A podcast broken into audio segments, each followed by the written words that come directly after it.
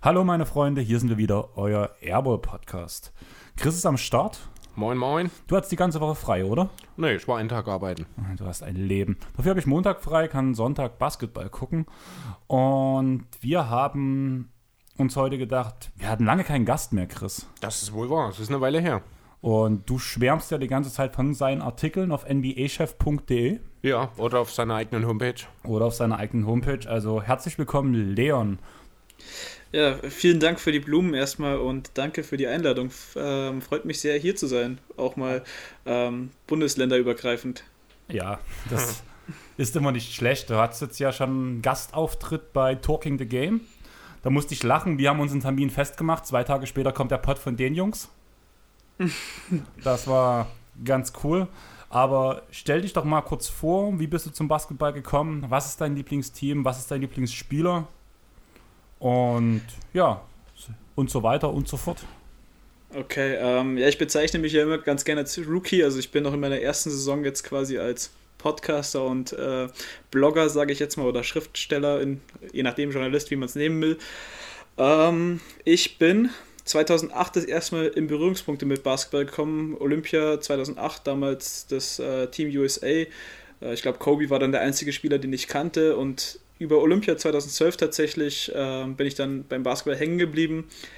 Ähm, ich konnte mich dann erinnern, dass ich während der Olympischen Spiele eben James Harden extrem cool fand und der ist ja dann kurze Zeit später nach Houston gewechselt und deshalb bin ich eigentlich seit ja November 2012 Houston Rockets Fan und äh, habe das auch nicht mehr geändert, weil ich zwar Fan von Spielern bin, wie eben auch James Harden, aber ich bleibe dann meinen Teams trotzdem treu. Ähm, also man hört jetzt raus, Houston und James Harden eben, um eure Frage da final zu beantworten und deshalb jetzt seit ja, bald achteinhalb Jahren äh, bei der NBA dabei und habe mich dann eben letztes Jahr im April im ersten Lockdown dazu entschieden, ähm, ich will ein bisschen die Zeit rumbringen. Ist total langweilig gewesen. Ich war Student, hatte nichts zu tun und habe eben angefangen zu schreiben und zu podcasten und es äh, macht mir extrem Spaß und da bin ich jetzt dann auch wirklich bald ein Jahr dabei. Also es ist eine gewisse Konstanz zu erkennen.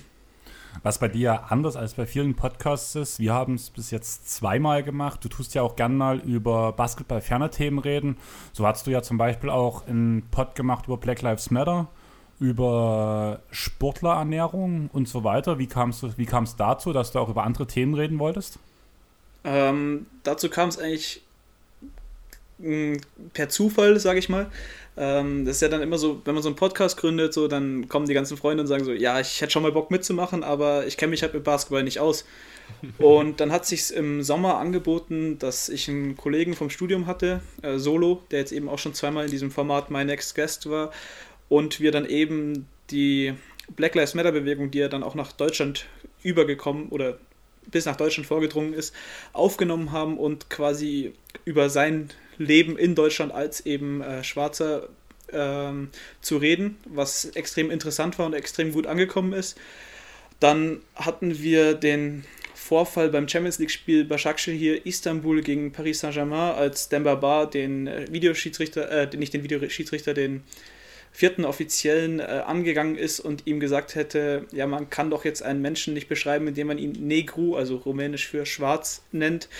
Ähm, und keine zwei Wochen später habe ich dann eben die zwei anderen Kumpels, die extrem im Kraftsport drin sind und auch Ernährung, ähm, angeschwatzt und gesagt so, ey, ich hätte Bock, dieses Format auszubauen, habt ihr da Lust drauf? Weil ich kenne mich zwar einigermaßen aus, aber ihr zwei zieht es jetzt seit Jahren durch, wäre ganz cool, eure Expertise zu haben und deshalb ist es jetzt bisher zu einem unregelmäßigen Format ge geworden, aber es soll in naher Zukunft dann doch durchaus noch ausgebaut werden.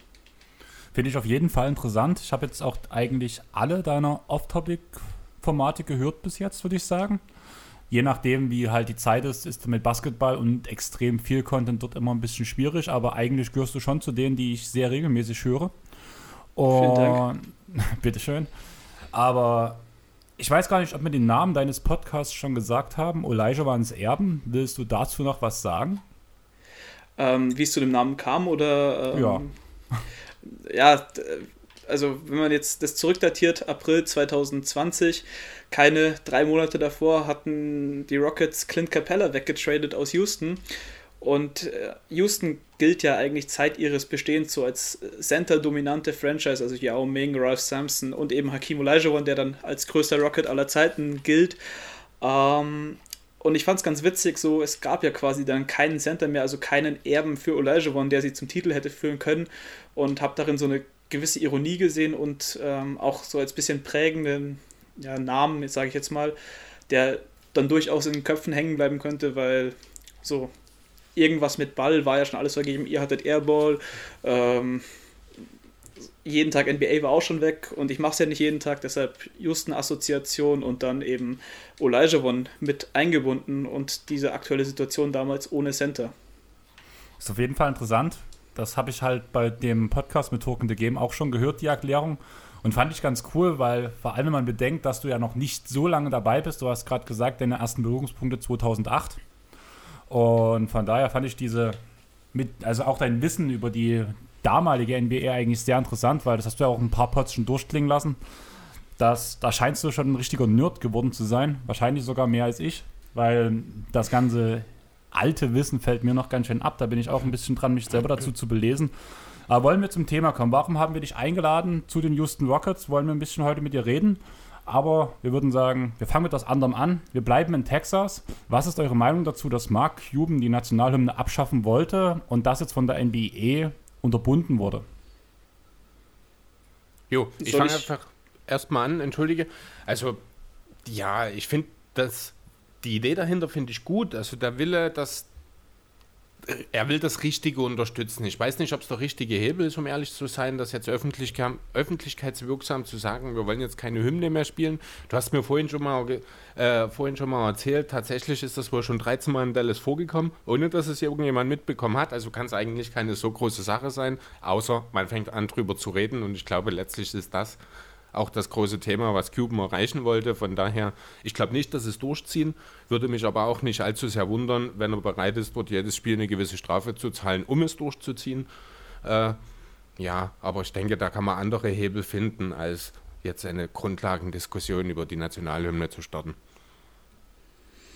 Deine Meinung? Ja, kann ich, kann ich eigentlich so zustimmen. Mich stört das ganze Thema Nationalhymne extrem, weil wenn man sich mal anschaut, wo wird die Nationalhymne sonst gespielt, das ist bei großen Olympischen Spielen, bei der Siegerehrung und sonst irgendwas. Aber vor jedem Spiel, quasi 72 oder 82 Spiele die Saison bei jedem Team, das zu machen, ist halt dann doch irgendwo in meiner Meinung fragwürdig. Ähm, zum einen bin ich dankbar, wenn die fünf Minuten wegfallen, weil ich dann fünf Minuten länger schlafen kann. Und zum anderen finde ich diese diese Patriotisierung einfach ähm, gefährlich, was ja auch die letzten vier Jahre gezeigt haben. Also sich quasi dieser Flagge und diesem, diesem Land alles unterzuschreiben, das ist jetzt äh, in meiner Wahrnehmung ein bisschen gefährlich. Ich bin auch aktuell wieder dabei, die ganzen ja, NS-Dokus anzuschauen ähm, und da ist das Ganze ja eben auch so und ich finde, welchen Mehrwert hat so eine Nationalhymne vor diesem, vor diesem Event oder vor diesem Spiel eben, als dass sie jetzt zwingend da gespielt werden muss. Und deshalb hätte ich kein Problem, wenn sie abgeschafft wird. Ich verstehe aber auch die Amerikaner, die quasi damit aufgewachsen sind und sich daran stören. Ich finde die Debatte, wie, äh, wie Chris gerade schon gesagt hat, ein bisschen, bisschen unnötig. Also so spielt sie oder spielt sie nicht, aber macht es nicht zum medialen Thema. Ja, das ist auf jeden Fall richtig, dass es kein mediales Thema ist. Allerdings steht es nun in den ähm, Ligastatuten drin, dass sie gespielt werden muss. Und da finde ich es recht interessant, dass man nun in Texas gerade, was ja schon so ein bisschen als ähm, Republikaner geprägtes Gebiet ja, man bezeichnen Konservativ, könnte, konservatives genau. Gebiet, dass gerade da eine Franchise sagt, hier, wir stören uns daran.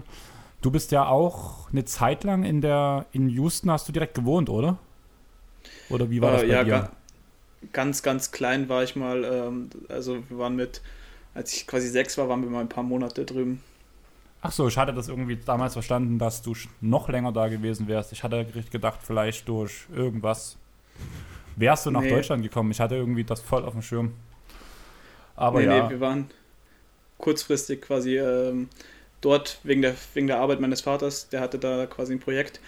Ähm, aber da kriegst du ja nicht so viel mit als, als Sechsjähriger. Also ich mhm. bin dann also ich habe nicht mehr allzu viele Erinnerungen. Also ich kenne noch so das Land und sowas, aber das ist jetzt nicht allzu prägsam noch gewesen, dass ich jetzt da irgendwie einschätzen könnte, wie die Stimmungslage in der Bevölkerung oder sonst irgendwas ist. Okay. Dann würde ich sagen, das andere kurze Thema, was wir bloß mal angesprochen haben wollten, mittlerweile läuft ja der Gerichtsprozess um Kobe seinen Tod.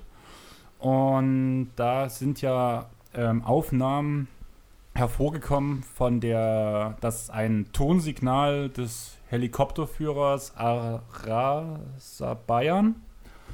an die Zentrale ging, dass es gerade einen Steigflug macht. Doch auf dem ähm, Radar wurde gesehen, dass er gerade eine Linkskurve nach unten macht. Deswegen wird darauf geschlossen, dass das eine räumliche Desorientierung war und dass deshalb der Hubschrauberabsturz passiert ist. Ende vom Lied. Wir brauchen, glaube ich, nicht weiter darüber reden. Ich fand es interessant für die Hörer, dass man es mal gehört hat, dass an dem Fall immer noch Interesse besteht. Weiß nicht, ihr wollt wahrscheinlich auch nichts so wirklich dazu sagen, oder? Naja, Weil das ist halt der normale Ablauf, dass man sowas halt auch langfristig im Zweifel dann noch aufarbeitet. Ich meine, letzten Endes ist das mehr oder weniger das Bild, was damals schon gezeichnet wurde. Man hätte wohl eigentlich gar nicht starten sollen. Äh, ja die eigentliche, das eigentliche Problem, glaube ich, ursprünglich, dass er hätte gar nicht unbedingt bei der Witterungslage hätte starten sollen. Hat er gemacht, dann hat er halt, ja, die äh, Orientierung verloren, offensichtlich, und dann ist es eben dazu gekommen, dass. Also eine Überraschung ist es nicht, dass es jetzt auch nochmal rauskommt. Das ist einfach die logische Konsequenz. Ich denke, damit ist aber dann die Thematik wahrscheinlich auch in den nächsten paar Tagen oder Wochen dann wahrscheinlich wirklich so weit, dass man das dann mal ad acta legen kann. Ich hoffe eigentlich, dass es komplett ab, auf. Ja, es wird jedes Jahr im Januar wiederkommen. Ja, das ja, aber hm, es war schon ein Scheißtag. Ja, Bad Boys. Ja, wir waren im Kino. genau, wir haben Bad Boys 3 gerade angefangen und du, ich bin ja so jemand, ich gucke da nicht aufs Handy, wenn ich im Kino sitze, aber du hast schon geschaut und geguckt und auf einmal hältst du mir das Handy rüber. Gerade der Film angefangen, so kann man sich natürlich auch einen Kinobesuch versauen, ne? Jo. Ähm, habt ihr das von Anthony Davis mitbekommen? Um noch das letzte Thema, was ich vor Houston habe, anzusprechen. Erzähl es uns.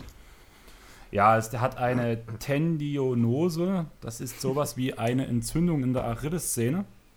Nur ein bisschen schlimmer, weil es eine Veränderung in der Achillessehne ist, weshalb jetzt AD erstmal pausieren möchte, um bei den, im, den Playoffs halt dabei zu sein. Heißt das jetzt ein Aus zum Beispiel fürs All-Star-Game? Ich glaube, dafür wird er noch auflaufen, obwohl das auch sehr fragwürdig wäre. Kann ich mir nicht vorstellen. Glaubt ihr nicht?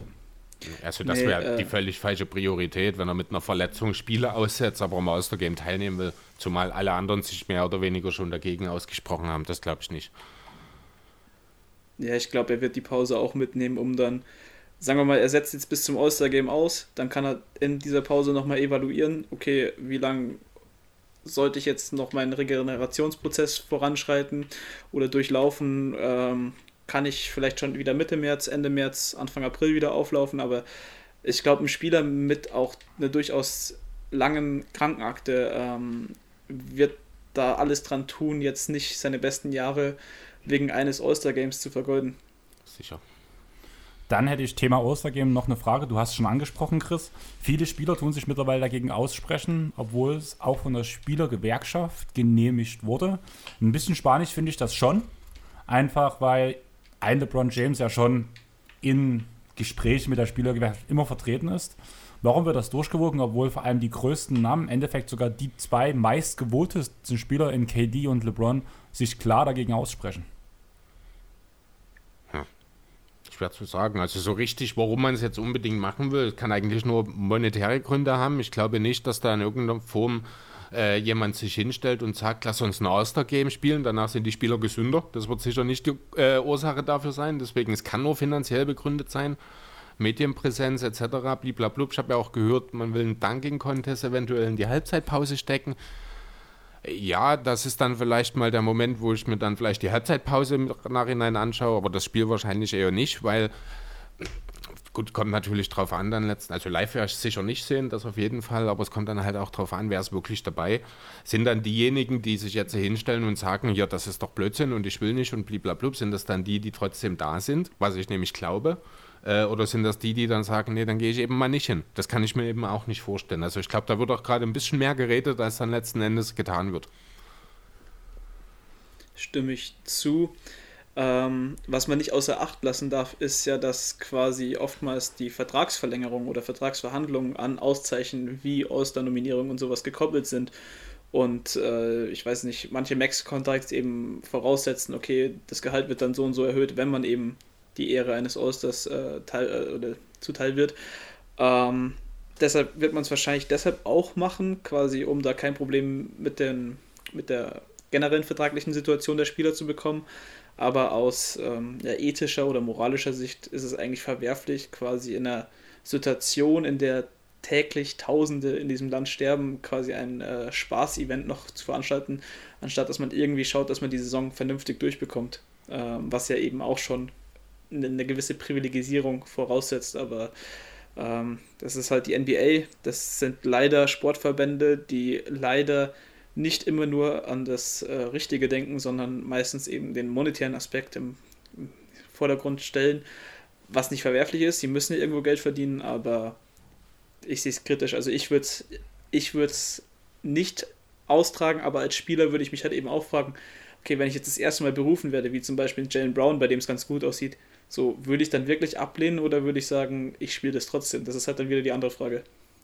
Da sehe ich halt eher schon einen Punkt, was du jetzt anbringst. Die erste Auszeichnung, das erste Mal beim Ostergame aufzulaufen, ist für viele Spieler schon eine Ehre. Den vertraglichen Aspekt sehe ich nicht so wirklich. Dadurch, dass das Voting ja trotzdem stattfindet, kann man ja ja, man kann ja Allstars wählen, muss sie dann einfach nicht spielen lassen. Das kann ja trotzdem dann für diese Vertragsverhandlungen zugrunde gelegt werden. Genau, also das wäre schon auch so MVP habe ich noch nie gehört in Verträgen, dass nee, das mit erwähnt wurde.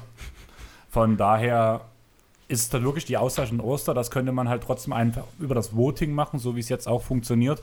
Die Frage ist zum Beispiel, wie schwer ist es dann für Coaches, die richtigen Spieler auszuwählen? Denkt man dann nicht mehr, denkt man dann wirklich nur noch auf den besten Spieler oder wie die Spieler am besten zusammenpassen? Das sind dann halt so Fragen, die dann offen. Naja, die besten Spieler sind es ja nun auch nicht unbedingt gewesen. Wenn ich beispielsweise an Bradley Beal denke, der schon in den letzten Jahren immer einer der besten Guards im Osten war, aber halt eigentlich auch wie dieses Jahr wahrscheinlich nur Chancen über das Fanvoting hat, weil er halt von den Coaches, weil er bei einem Kack-Team spielt, sorry an die Wizards, aber das ist halt in einem Coaches-Voting immer eine Sache, die kommt nicht gut an. Deswegen, also ein Biel ist halt so ein Fall. Äh, Rudi Gobert in den letzten Jahren. Wobei Rudi Gobert halt nie bei einem Kack-Team gespielt hat. Durchschnittlich. Also Utah ist schon mehr als durchschnittlich gewesen in den letzten Jahren, finde ich. Aber die letzten zwei Jahre war er ja auch im ähm, ja, aber Game dabei, aber die vorher, Jahre ja, davor. Gut. Ja, aber also ich glaube nicht, dass die Wahl der Coaches direkt das sich dadurch verändern lässt, zumal ja ohnehin nur ein Coach da ist und sich darüber nach, äh, Gedanken machen, ja, kann er sich eh noch nicht, weil ja das äh, äh, hier die Pickup-Wahl ja ohnehin noch stattfindet. Du weißt eh nicht, wer mit wem spielt, deswegen glaube ich nicht, dass die Art und Weise der Coaching oder auch der Journalisten, wo es sich verändern würde dadurch. Jo, wollen wir über Houston reden, Leute? Ich dachte, wir machen vielleicht, werfen wir da mal einen kleinen Blick. Ich habe nämlich heute früh oder gestern äh, All-Star Returns nochmal die zweite Woche gesehen. Vielleicht wollen wir da nochmal einen kurzen Blick drauf werfen. Hat sich was groß geändert? Ich schaue gerade mal drauf. Ähm, Clay Thompson ist leider nicht mehr in den Top 10. Leider. Der hat es leider nicht geschafft. Nein, ansonsten, LeBron ist jetzt wieder dort, wo er hingehört, hat die meisten Stimmen. Das war ja letzte Woche noch anders, da war es noch KD. Die beiden sind aber auch die ganz deutlich zusammen mit Steph, die hier vorne weggehen mit mehr als 4 Millionen. Der nächste ist dann 3,2 ist Janis. Es ist allgemein, zeichnet sich eigentlich schon ab. Der Frontcourt, LeBron und Jokic sind fest. Der dritte wird zwischen Kawhi und AD wahrscheinlich ausgespielt oder ausgestimmt, wie auch immer. Im Osten sind die drei fest. Da hat Embiid als Dritter im Frontcourt 3 Millionen und Jason Tatum hat 1,6 Millionen, ist der Vierte. Also die drei Plätze sind wahrscheinlich sicher. Genauso die Guardspots. Bradley Beal 2,5, Kyrie 2,1. Da könnte eventuell Harden mit seinen 1,8 Millionen nochmal bei den Fanvotes rankommen. Glaube ich aber auch nicht. Auch wenn ich niemals Kyrie wählen würde in diesem Jahr. Ja, und dann haben wir noch die Ostguards. Da, äh, die Westguards, da ist der fest und wahrscheinlich wird der zweite Doncic werden. Er hat schon fast 400.000 Stimmen Vorsprung vor dem. Ja, muss man jetzt auch nicht unbedingt mitgehen, finde ich. Hätte ich Doncic nicht unbedingt jetzt über Lillard gewählt dieses Jahr.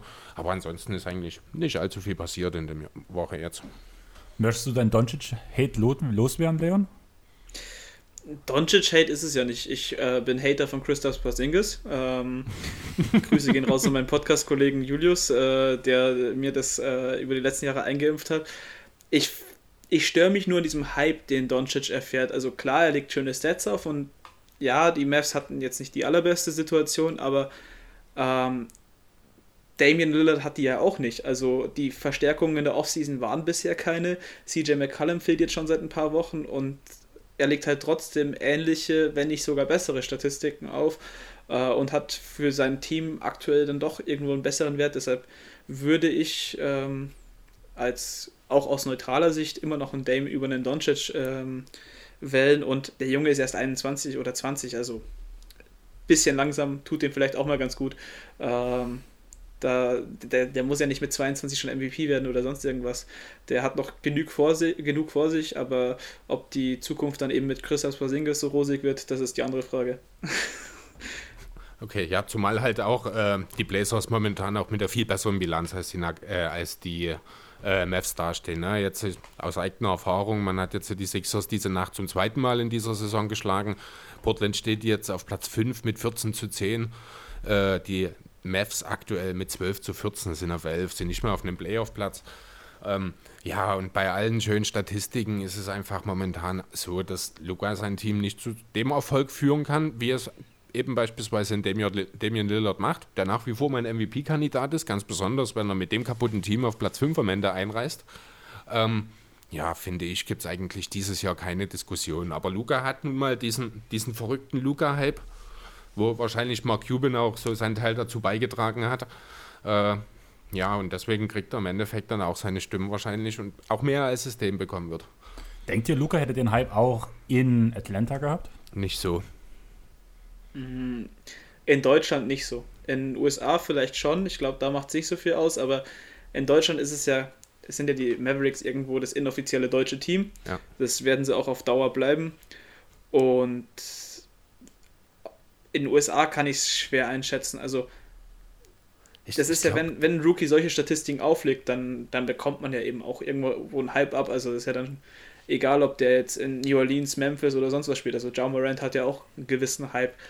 Ich glaube einfach nur, dass in Europa der, der Hype um Luka Doncic eben nochmal ein bisschen größer ist, ähm, weil da ist dann nochmal der ganze Balkan dahinter, dann äh, Slowenien, sein Heimatland. Also, so, das, das mischt sich dann vielleicht in Europa ein bisschen höher und auch weil einige neutrale Beobachter ihn vielleicht auch schon aus der Euroleague kennen, so, das vereinfacht das Ganze dann auch, weil die wenigsten von uns schauen wahrscheinlich äh, wirklich konstant jede Woche fünf bis sechs College-Spiele.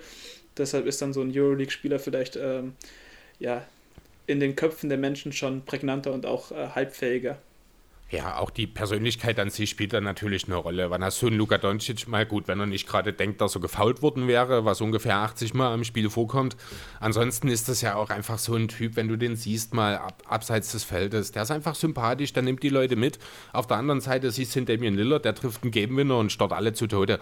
Ähm, das ist dann schon auch ein gewisser Unterschied, auch wenn ich das super cool finde, wie das dem macht. Ne? Aber du nimmst halt dann als Strahlemann mehr Leute mit, du holst mehr Leute ab und im Endeffekt stimmt dann natürlich beim Master Game mehr Leute für dich, wenn du die passende Persönlichkeit hast. Die will ich Lillard nicht absprechen, aber die ist äh, bei Doncic einfach markanter, sagen wir es so. Jo, dann würde ich sagen, kurz bevor wir zum Hauptthema kommen, würde ich Dodo, einem von unseren Hörern, viele Grüße rausschicken. Der hat unser Gewinnspiel von letzter Woche gewonnen. Ich weiß nicht, hast du es mitbekommen oder hast du hast die letzte Folge gehört oder nicht? Äh, nee, ich habe ja Klausuren geschrieben, also ich bin komplett, ich habe sie glaube ich auch letzte Woche geschrieben, ich bin komplett hinten dran in meiner Podcast-Rotation, also Ach ja, ich, ich habe die ja. letzten zwei nicht gehört, also ich bin total hinten dran bei allem. Ich weiß nicht, habe ich auf Insta irgendwas gesehen, weiß ich auch nicht, also Na, letzte Woche ja war schwarzes Loch. Wir haben jetzt ja immer unsere, wir haben ja in der letzten Folge unsere Top 10 Power Forwards gerankt. Und mhm. ich habe da ein kleines Intro zusammengebastelt, wo ich mir einen kleinen Schnipsel aus einem Spiel geklaut habe. Ein relativ so 10, 20 Pistolenschüsse nacheinander. Für einen Christ klingt als würde jemand auf ein Blech einschlagen. Aber es ist von einem Spiel, was ich früher gespielt habe, von Devil May Cry. Ich weiß nicht, sagt mhm. dir das was? Nee, gar nichts. Und okay, ist nicht schlimm. Ist, ist also meine absolute Lieblingsspielreihe. Und wir haben halt als Scheiß gesagt, wer das erkennt, aus welchem Spiel dieses, dieses Hintergrundgeräusch ist, dem lassen wir ein T-Shirt drucken mit unserem Logo. Mhm. Und ich habe dann vorgestern, glaube die Nachricht von Dodo bekommen, das ist doch Devil May Cry, oder? Und ich so, yes. Das heißt, Dodo bekommt das T-Shirt und wir haben uns jetzt dazu entschlossen, wer möchte, kann uns anschreiben, kann uns sagen, wie groß das T-Shirt sein muss. Das würden wir einfach für alle mitbestellen, die Lust haben. Und natürlich nur zu den Produktionskosten. Also, dass wir halt keine Unkosten haben. Produktion, Versand, da geben wir nochmal ein Zeichen dann raus. Wie viel das genau ist, da kann jeder nochmal entscheiden, wenn wir einen genauen Betrag haben. Und wir werden uns am nächsten die eigene Tasche reinstecken. Das ist einfach bloß, wenn wir das einmal drucken lassen, dann können wir es auch, blöd gesagt, zehnmal in Druck geben. Das macht dann keinen Unterschied mehr. Genau. Sagt uns einfach Bescheid, wenn ihr eins wollt. Ich will eins. Ja, das dachte ich mir. Und du verdammt nochmal auch. Ja, ich nehme einen Tanktop. Sehr gut. Was? Ist mir egal. Also könnt mich mit auf die Liste packen. Sehr Ja, cool. Danke. Also sind Äh, wir schon vier, also perfekt. Ja. Fehlen nur noch sechs, dann haben wir schon die zehn. Dann kriegt man meinen Rabatt. Ja. ähm, aber ja, Houston, wir haben ein Problem, oder wie siehst du das, Leon? Ähm, ich möchte an erster Stelle sagen, Houston, wir haben ein Problem. Ich möchte das aus sportjournalistischer Ko äh, Kontext, möchte ich diesen Satz äh, rauslöschen. Ich hasse es, weil sobald Houston zwei Spiele verliert oder irgendwas passiert, ist komplett Twitter voll mit Houston, wir haben ein Problem. Ja, witzig, ja, super. Ja, aber wir haben ein Problem, um eure Frage zu beantworten. Als wir das geplant hatten, habe ich noch zu Chris gesagt, wir nennen die ähm, Folge Houston, wir haben kein Problem. Aber dann, die letzte Woche, hat sich ja einiges geändert. Aber ich würde sagen, wir beginnen mal am Start der Saison, weil da gab es ja ein richtiges Problem, ein richtig dickes, kann man ja sagen. Ja, das ist richtig. Ähm, ich weiß nicht, willst du kurz skizzieren oder soll ich einfach meiner Frustration freien Lauf lassen? Äh, Lass dich nicht bremsen, von daher, wir haben dich dafür reingeholt. Ähm, ja, der Start der Saison, also ich fange jetzt quasi mal in der Offseason an, der war eher so semi-prächtig, weil schon vor dem Draft kam ja, raus, Harden und Westbrook wollen raus aus Houston. Westbrook kam dann auch relativ schnell aus Houston raus. Ähm, Im Gegenzug für John Wall, wofür ich sehr dankbar bin heute, wenn ich äh, das Ganze so ähm, verfolge, das ganze Geschehen. Äh, das, die viel schwerere Nachricht war natürlich, okay, Harden will jetzt auch anscheinend wirklich weg und äh, ich glaube, es gab keinen Houston-Fan, den diese Nachricht nicht getroffen hat. Ähm, relativ schnell ist dann so eine, ja, so eine gewisse Depression im, im Rockets-Fanlager ausgebrochen, dass man ja jetzt tanken wird und äh, die Picks sind ja alle in Oklahoma. Ähm, so das erste Mal seit 2007, also seit Daryl Murray, der eben auch weggegangen ist, hatte man so das Gefühl, okay, ähm, scheiße, wir haben jetzt, jetzt wirklich einen riesigen Rebuild vor uns, das kennen wir ja gar nicht. Mm, Und das ist für Rockets-Fans und vor allem für mich als Rockets-Fan extrem neu gewesen, dieses Gefühl. Aber man hat sich dann relativ schnell abgefunden. Man hat ähm, gute Signings gemacht. Also die Christian Wood-Verpflichtung wurde so ein bisschen skeptisch gesehen. So, ja, kann der das halten, was er jetzt in Detroit kurze Zeit ge äh, gezeigt hat? Äh, Stand heute ja. Ähm, bisher ein sehr guter Deal. Man hat es geschafft, Robert Covington abzugeben, dafür zwei First-Rounder zu bekommen. Also man hat ein bisschen äh, Draftkapital angehäuft. Ähm, kurzzeitig war auch mal Ariza wieder da. Ähm, das, es war viel los in Houston, sag ich mal so. Im Draft hatte man ja dann eigentlich eh nichts zu melden. Man hat äh, Kenyon Martin Jr. ausgewählt und hat sich dann in letzter Instanz noch entschieden, Jay Sean Tate aus Australien zu holen, was bis heute ähm, sich als Glücksfall herausgestellt hat, wo ich, ähm, ich glaube, ich habe heute die Depoy-Kampagne für ihn gestartet, also ähm, das ist für mich aktuell der ganz klare Defensive Player of the Year. Und dann ist die Saison losgegangen. Die ersten zwei Spiele wurden verloren. Man hatte dann auch diese Corona-Fälle mit, ja, mit den Frisurentechnischen John Wall und Boogie. War schon wieder so, hm, klasse. Boogie und Wall, das sind ja die perfekten Kabinenspieler für uns. Äh, hatte dann zwei Kings-Spiele, wenn mich nicht alles täuscht, wo dann zumindest der Großteil irgendwie beisammen war und man hat beide gewonnen. Und es wirkte auf einmal so, als ob Harden auch wieder Bock hätte. Also er hatte so eine positive Ausstrahlung dann war wieder Hoffnung da. Also, okay, ein Harden kann uns immer noch in die, in die Playoffs führen, auch tief. Wall und Boogie waren ja schließlich schon mal Allstars und Wood kann einer werden. Also potenziell haben wir hier vier, vier Allstars rumrennen. Ähm, dann lief es nicht mehr ganz so gut. Harden wurde dann tatsächlich getradet und dann hat man aber es trotzdem geschafft, irgendwie eine Welle der Euphorie mit äh, sechs Siegen am Stück zu entfachen. Ja, und jetzt sind wir wieder in der ähm, winterlichen Depression angelangt mit zuletzt vier Niederlagen am Stück, wenn mich nicht alles täuscht, Yep. und dem damit einhergehenden Abrutschen in der Western Conference. Und ähm, die aktuelle Lage ist, dass manche einfach sagen, okay, tankt, schaut, dass man irgendwie die Picks, also zwischen Pick 1 und 4 landet und dann mit Glück da eben den Pick eben behält und ab nächstem Jahr dann mit einem vermutlichen Top-Talent neu angreifen kann. Ja, aber sieht man das wirklich so positiv, also mit dem Kader jetzt auf Pick 1 bis 3 zu landen, keine Chance. Nee, nee. Also da, da, müssten sich jetzt schon, also Oladipo, Wall und Boogie gleichzeitig zur Reha verabreden, ähm, dass man da wirklich überhaupt keine Chance mehr hat. Äh, man müsste noch einen Eric Gordon wegtraden, aber ja, es, ich glaube, man kann Houston erst nach der Trade Deadline so wirklich evaluieren. Dann hat man gesehen, wie lange, also was Wall so in diesem Zeitraum gezeigt hat, ob Boogie so langsam das Vertrauen in seinen Körper zurückgewinnt und wer dann überhaupt noch im, im Roster steht, weil Raphael Stone, also der GM, hat sich bisher sehr ähm, handlungsfreudig gezeigt, was ähm, mir durchaus gefällt. Also der lässt hier keinen Stein auf dem anderen, hat da einiges von Daryl Murray anscheinend gelernt. Mm. Und dann, ich glaube, so ab Mitte März könnte man so ein finales Statement machen, ob Houston hier wirklich nochmal attackiert oder eben sagt, ja komm, wir gehen das Risiko ein und versuchen einfach irgendwie per Lottery den, den Pick zu behalten. Wenn nicht, dann hat OKC halt potenziell einen Top 10 Pick. Ich muss halt wirklich sagen, ich habe jetzt die Woche drei Rockets-Spiele geguckt. Waren nun drei Niederlagen, waren ein bisschen ungünstig. Aber ich muss sagen, irgendwie fehlt mir die Ausstrahlung des Teams auf dem Feld. Ich finde, wenn man sie spielen sieht, man sieht, dass andere Teams spielen und die Rockets laufen nebenher. Teilweise haben die Rockets trotzdem geführt, aber ich fand so dieses, dieses prägende Spiel, was zum Beispiel Harden hatte, das fehlt jetzt komplett. Ab und zu lässt es wohl aufblitzen, indem er mal einen guten Drive zum Korb startet. Aber im Großen und Ganzen finde ich, das ähm, wirkt so nichtssagend, das Spiel. Wisst ihr, was ich meine? Ja, es ist jetzt auch nicht wirklich eine Überraschung. Du hast im Grunde die letzten, wie viele, acht, neun Jahre letzten Endes nach diesem einen Schema F gespielt, wo du einen dominanten Spieler hast, teilweise einen zweiten daneben und alle anderen stehen im Grunde mehr oder weniger. Es ist ja auch relativ wenig Off-Ball-Movement dann in dieser Zeit auch gewesen, äh, während eben Harden ja, die Rockets angeführt hat, sage ich mal. Und jetzt willst du ja, innerhalb kürzester Zeit alles auf links drehen, mit völlig neuen Personal, mit vor allem völlig neuen Führungspersonal. Da ist ein John Wall zu nennen, der zwei Jahre nicht gespielt hat, und der Marcus Cousins, der anderthalb Jahre nicht gespielt hat. Gut, Boogie soll jetzt nicht die ganz große Rolle übernehmen, natürlich. Die soll Christian Wood übernehmen, der im Grunde genommen bis vor einem halben Jahr noch nie konstant NBA-Niveau gespielt hat. Also da sind halt auch jede Menge Fragezeichen momentan noch da. Äh, Leon, du hast schon richtig gesagt, bis zur Trade-Deadline, wo man dann weiß, was passiert vielleicht mit Spielern wie Tucker oder Gordon oder eben auch einem Victor Oladipo. Ähm, bis dahin lässt sich absolut noch nicht abschätzen, in welche Richtung es geht. Mit dem Kader so wie er ist, sollten die Play-ins definitiv ein Ziel sein. Aber mit zwei, drei geschickten Trades kann ich mir auch vorstellen, steht man mit zwei First-Rounder mehr nächstes Jahr da und hat seine besten Assets in, ja nicht in den Wind geschossen natürlich, sondern eben eingesetzt, um für die Zukunft vorzubereiten. Also hier kann es wirklich noch in jede Richtung gehen.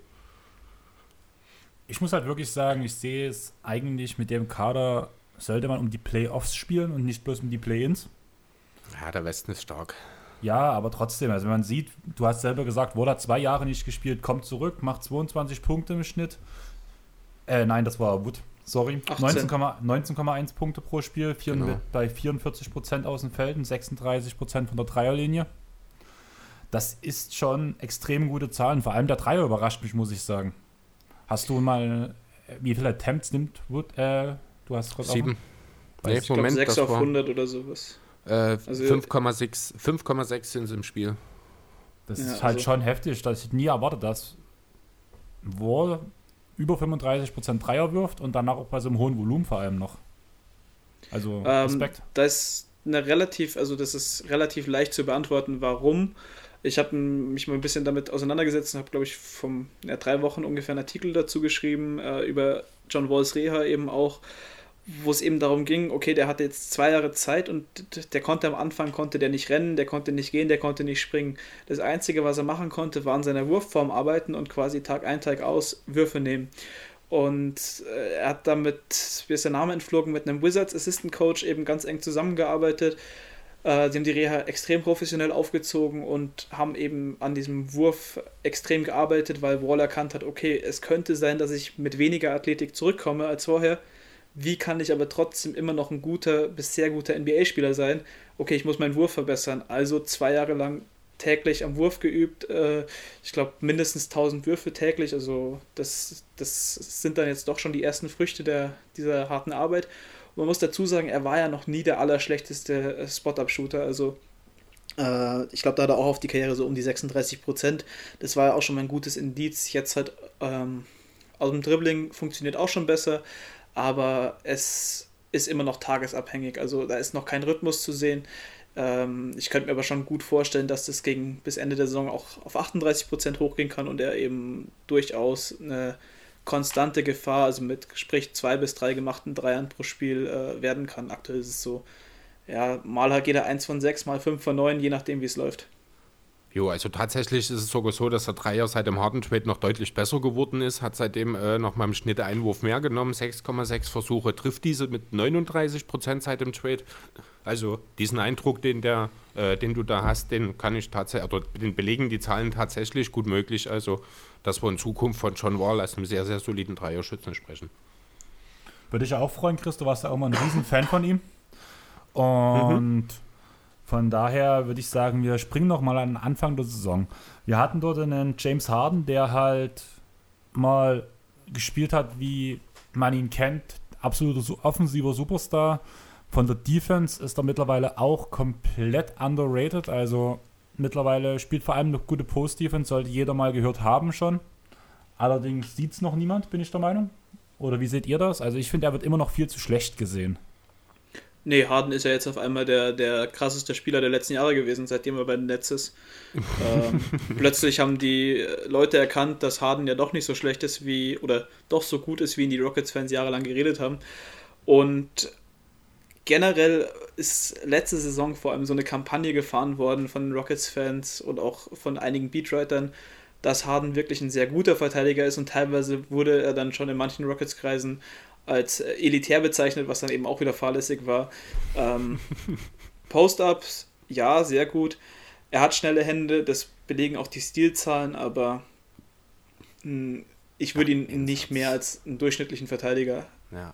ähm, geben. Also, und das braucht es ja auch nicht. Also, wenn er Durchschnitt ist zumindest und offensiv eben zu den besten drei Spielern der Liga gehört, dann ist es immer noch einer der allerbesten Spieler potenziell aller Zeiten. Also, ähm, die Defensive ist, glaube ich, mittlerweile so halbwegs äh, richtig einge, ein, eingeordnet in den NBA-Kreisen.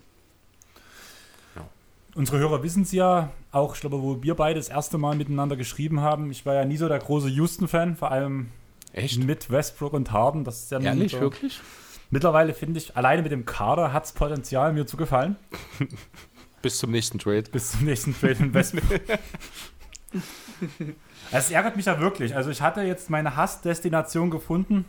Die zwei schlimmsten Spieler für mich aus der NBA waren in einem Team vereint. Es hätte für mich immer so weitergehen können. Und jetzt ist auf einmal Houston sympathisch. Ich kann es gar nicht so richtig aussprechen.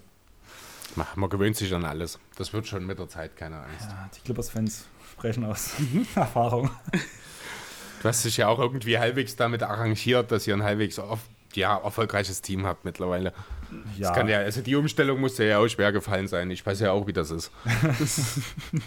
ich hätte noch eine Frage zum Rockets Hass. Gab es den Rockets Hass schon vor 2015 oder erst seit äh, Corey Brewer und äh, äh, Josh Smith damals ein bisschen randaliert sind in Game 5?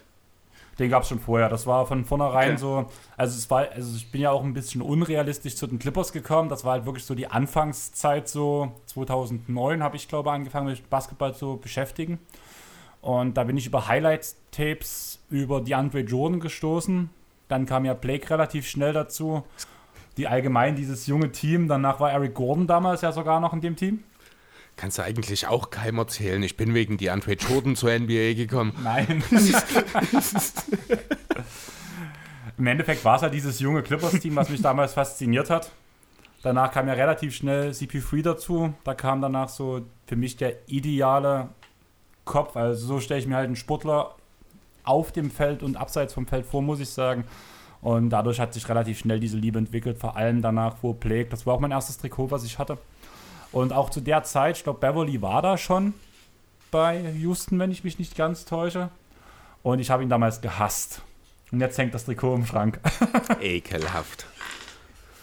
Ja, das, das ist halt so diese grobe Geschichte, warum ich Houston eigentlich nicht mag, weil ich fand immer, die haben viel, immer ziemlich viele Assis im Team gehabt. Und dann. Ja, das, das stimmt schon. Und dann hat sich halt diese, diese Ablehnung entwickelt. Danach kam ich halt mit dieser ganzen Art von James Harden. Also im Endeffekt ist es Selbstbewusstsein, was ich sehr krass respektiere sogar. Aber ich konnte das nie ab, so dieses, irgendwie fand ich Harden wirkte immer auf dem Feld überheblich. Auch abseits vom Feld wirkte er für mich überheblich. Ähnlich wie LeBron James, weshalb ich nie ein LeBron James-Fan war, vor allem in Miami und Cleveland-Zeiten. Und so hat sich bei mir danach diese Abneigung entwickelt. Westbrook halt 1 zu 1 selber, wahrscheinlich nochmal eine Stufe beide äh, höher als LeBron und, und Harden zusammen. Und ja, Chris kennt die Geschichte. Ich sag dazu nichts mehr. Ist halt eine Ja. total nachvollziehbare Geschichte, absolut gar nicht irrational. Ja, Harden, das Argument kann ich verstehen. Also wäre ich nicht selber Fan und nicht so ein extremer Fan von diesem Spieler gewesen. Aktuell bin ich ihm pisst noch, also das wird jetzt bis zum Playoffs anhalten, dass ich James Harden schlechter rede, als er ist. ähm, aber er hat halt dieses, dieses Abwesende. Er legt dir aber trotzdem halt, jedem Gegner legt er halt 40 Punkte ein und trotzdem wirkt er so, als ob er gerade erst aufgestanden wäre oder halt eben aus dem Stripclub kommt.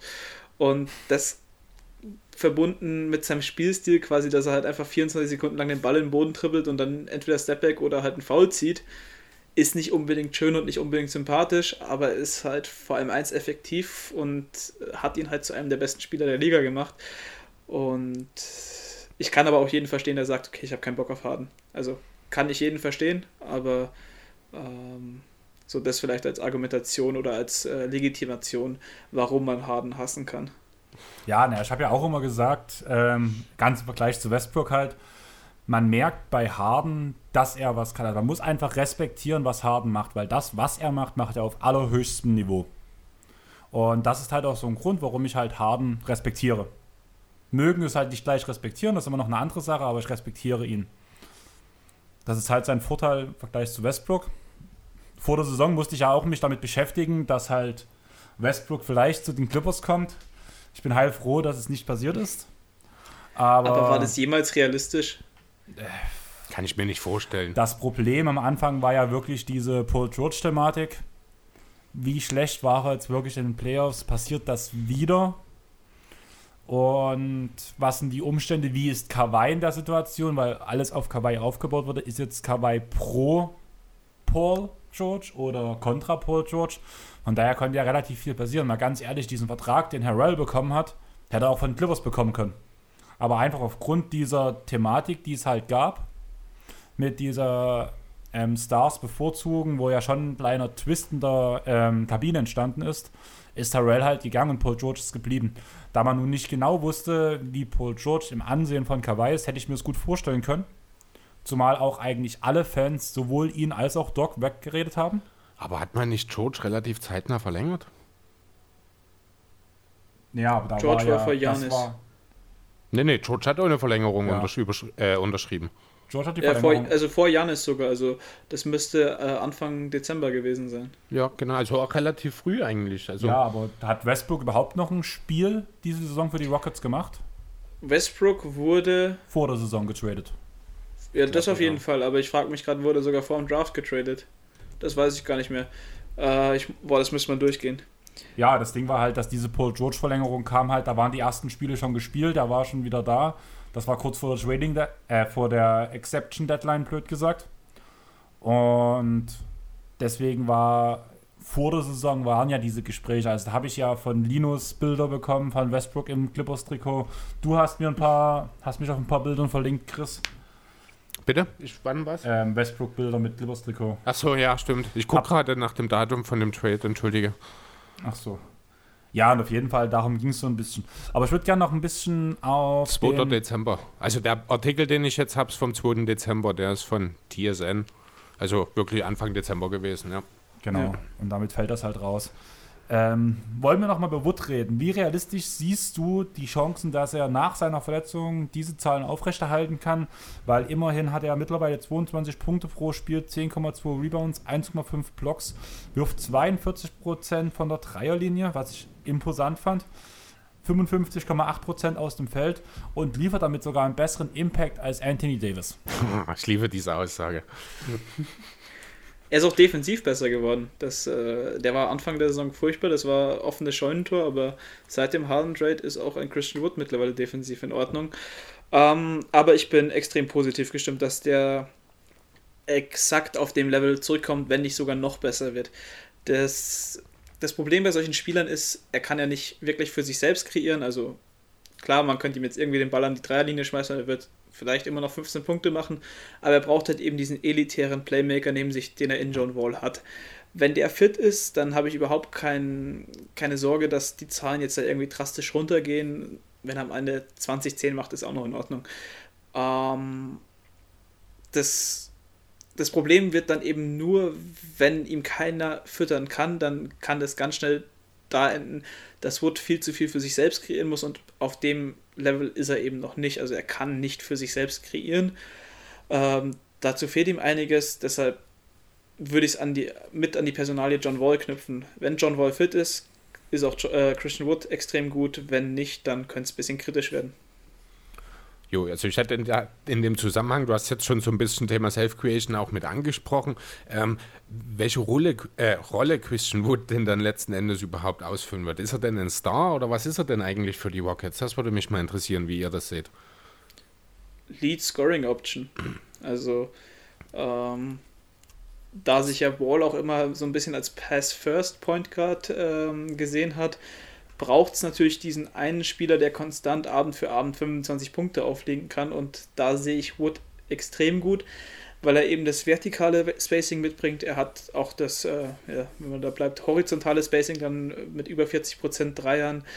Ähm, die Athletik generell ist extrem, ist extrem ausgeprägt bei ihm. Also so, wenn die Rockets erfolgreich sein wollen, müssen sie in dieser Konstellation mit Christian Wood erfolgreich sein weil ich mich immer noch schwer tue, einem John Wall zuzutrauen, dass er wirklich Nacht für Nacht 25 Punkte plus auflegt und auch äh, Victor Oladipo bereitet mir aktuell mehr Sorgen, als dass ich davon ausgehen würde, dass er wieder auf All-NBA-Niveau kommt.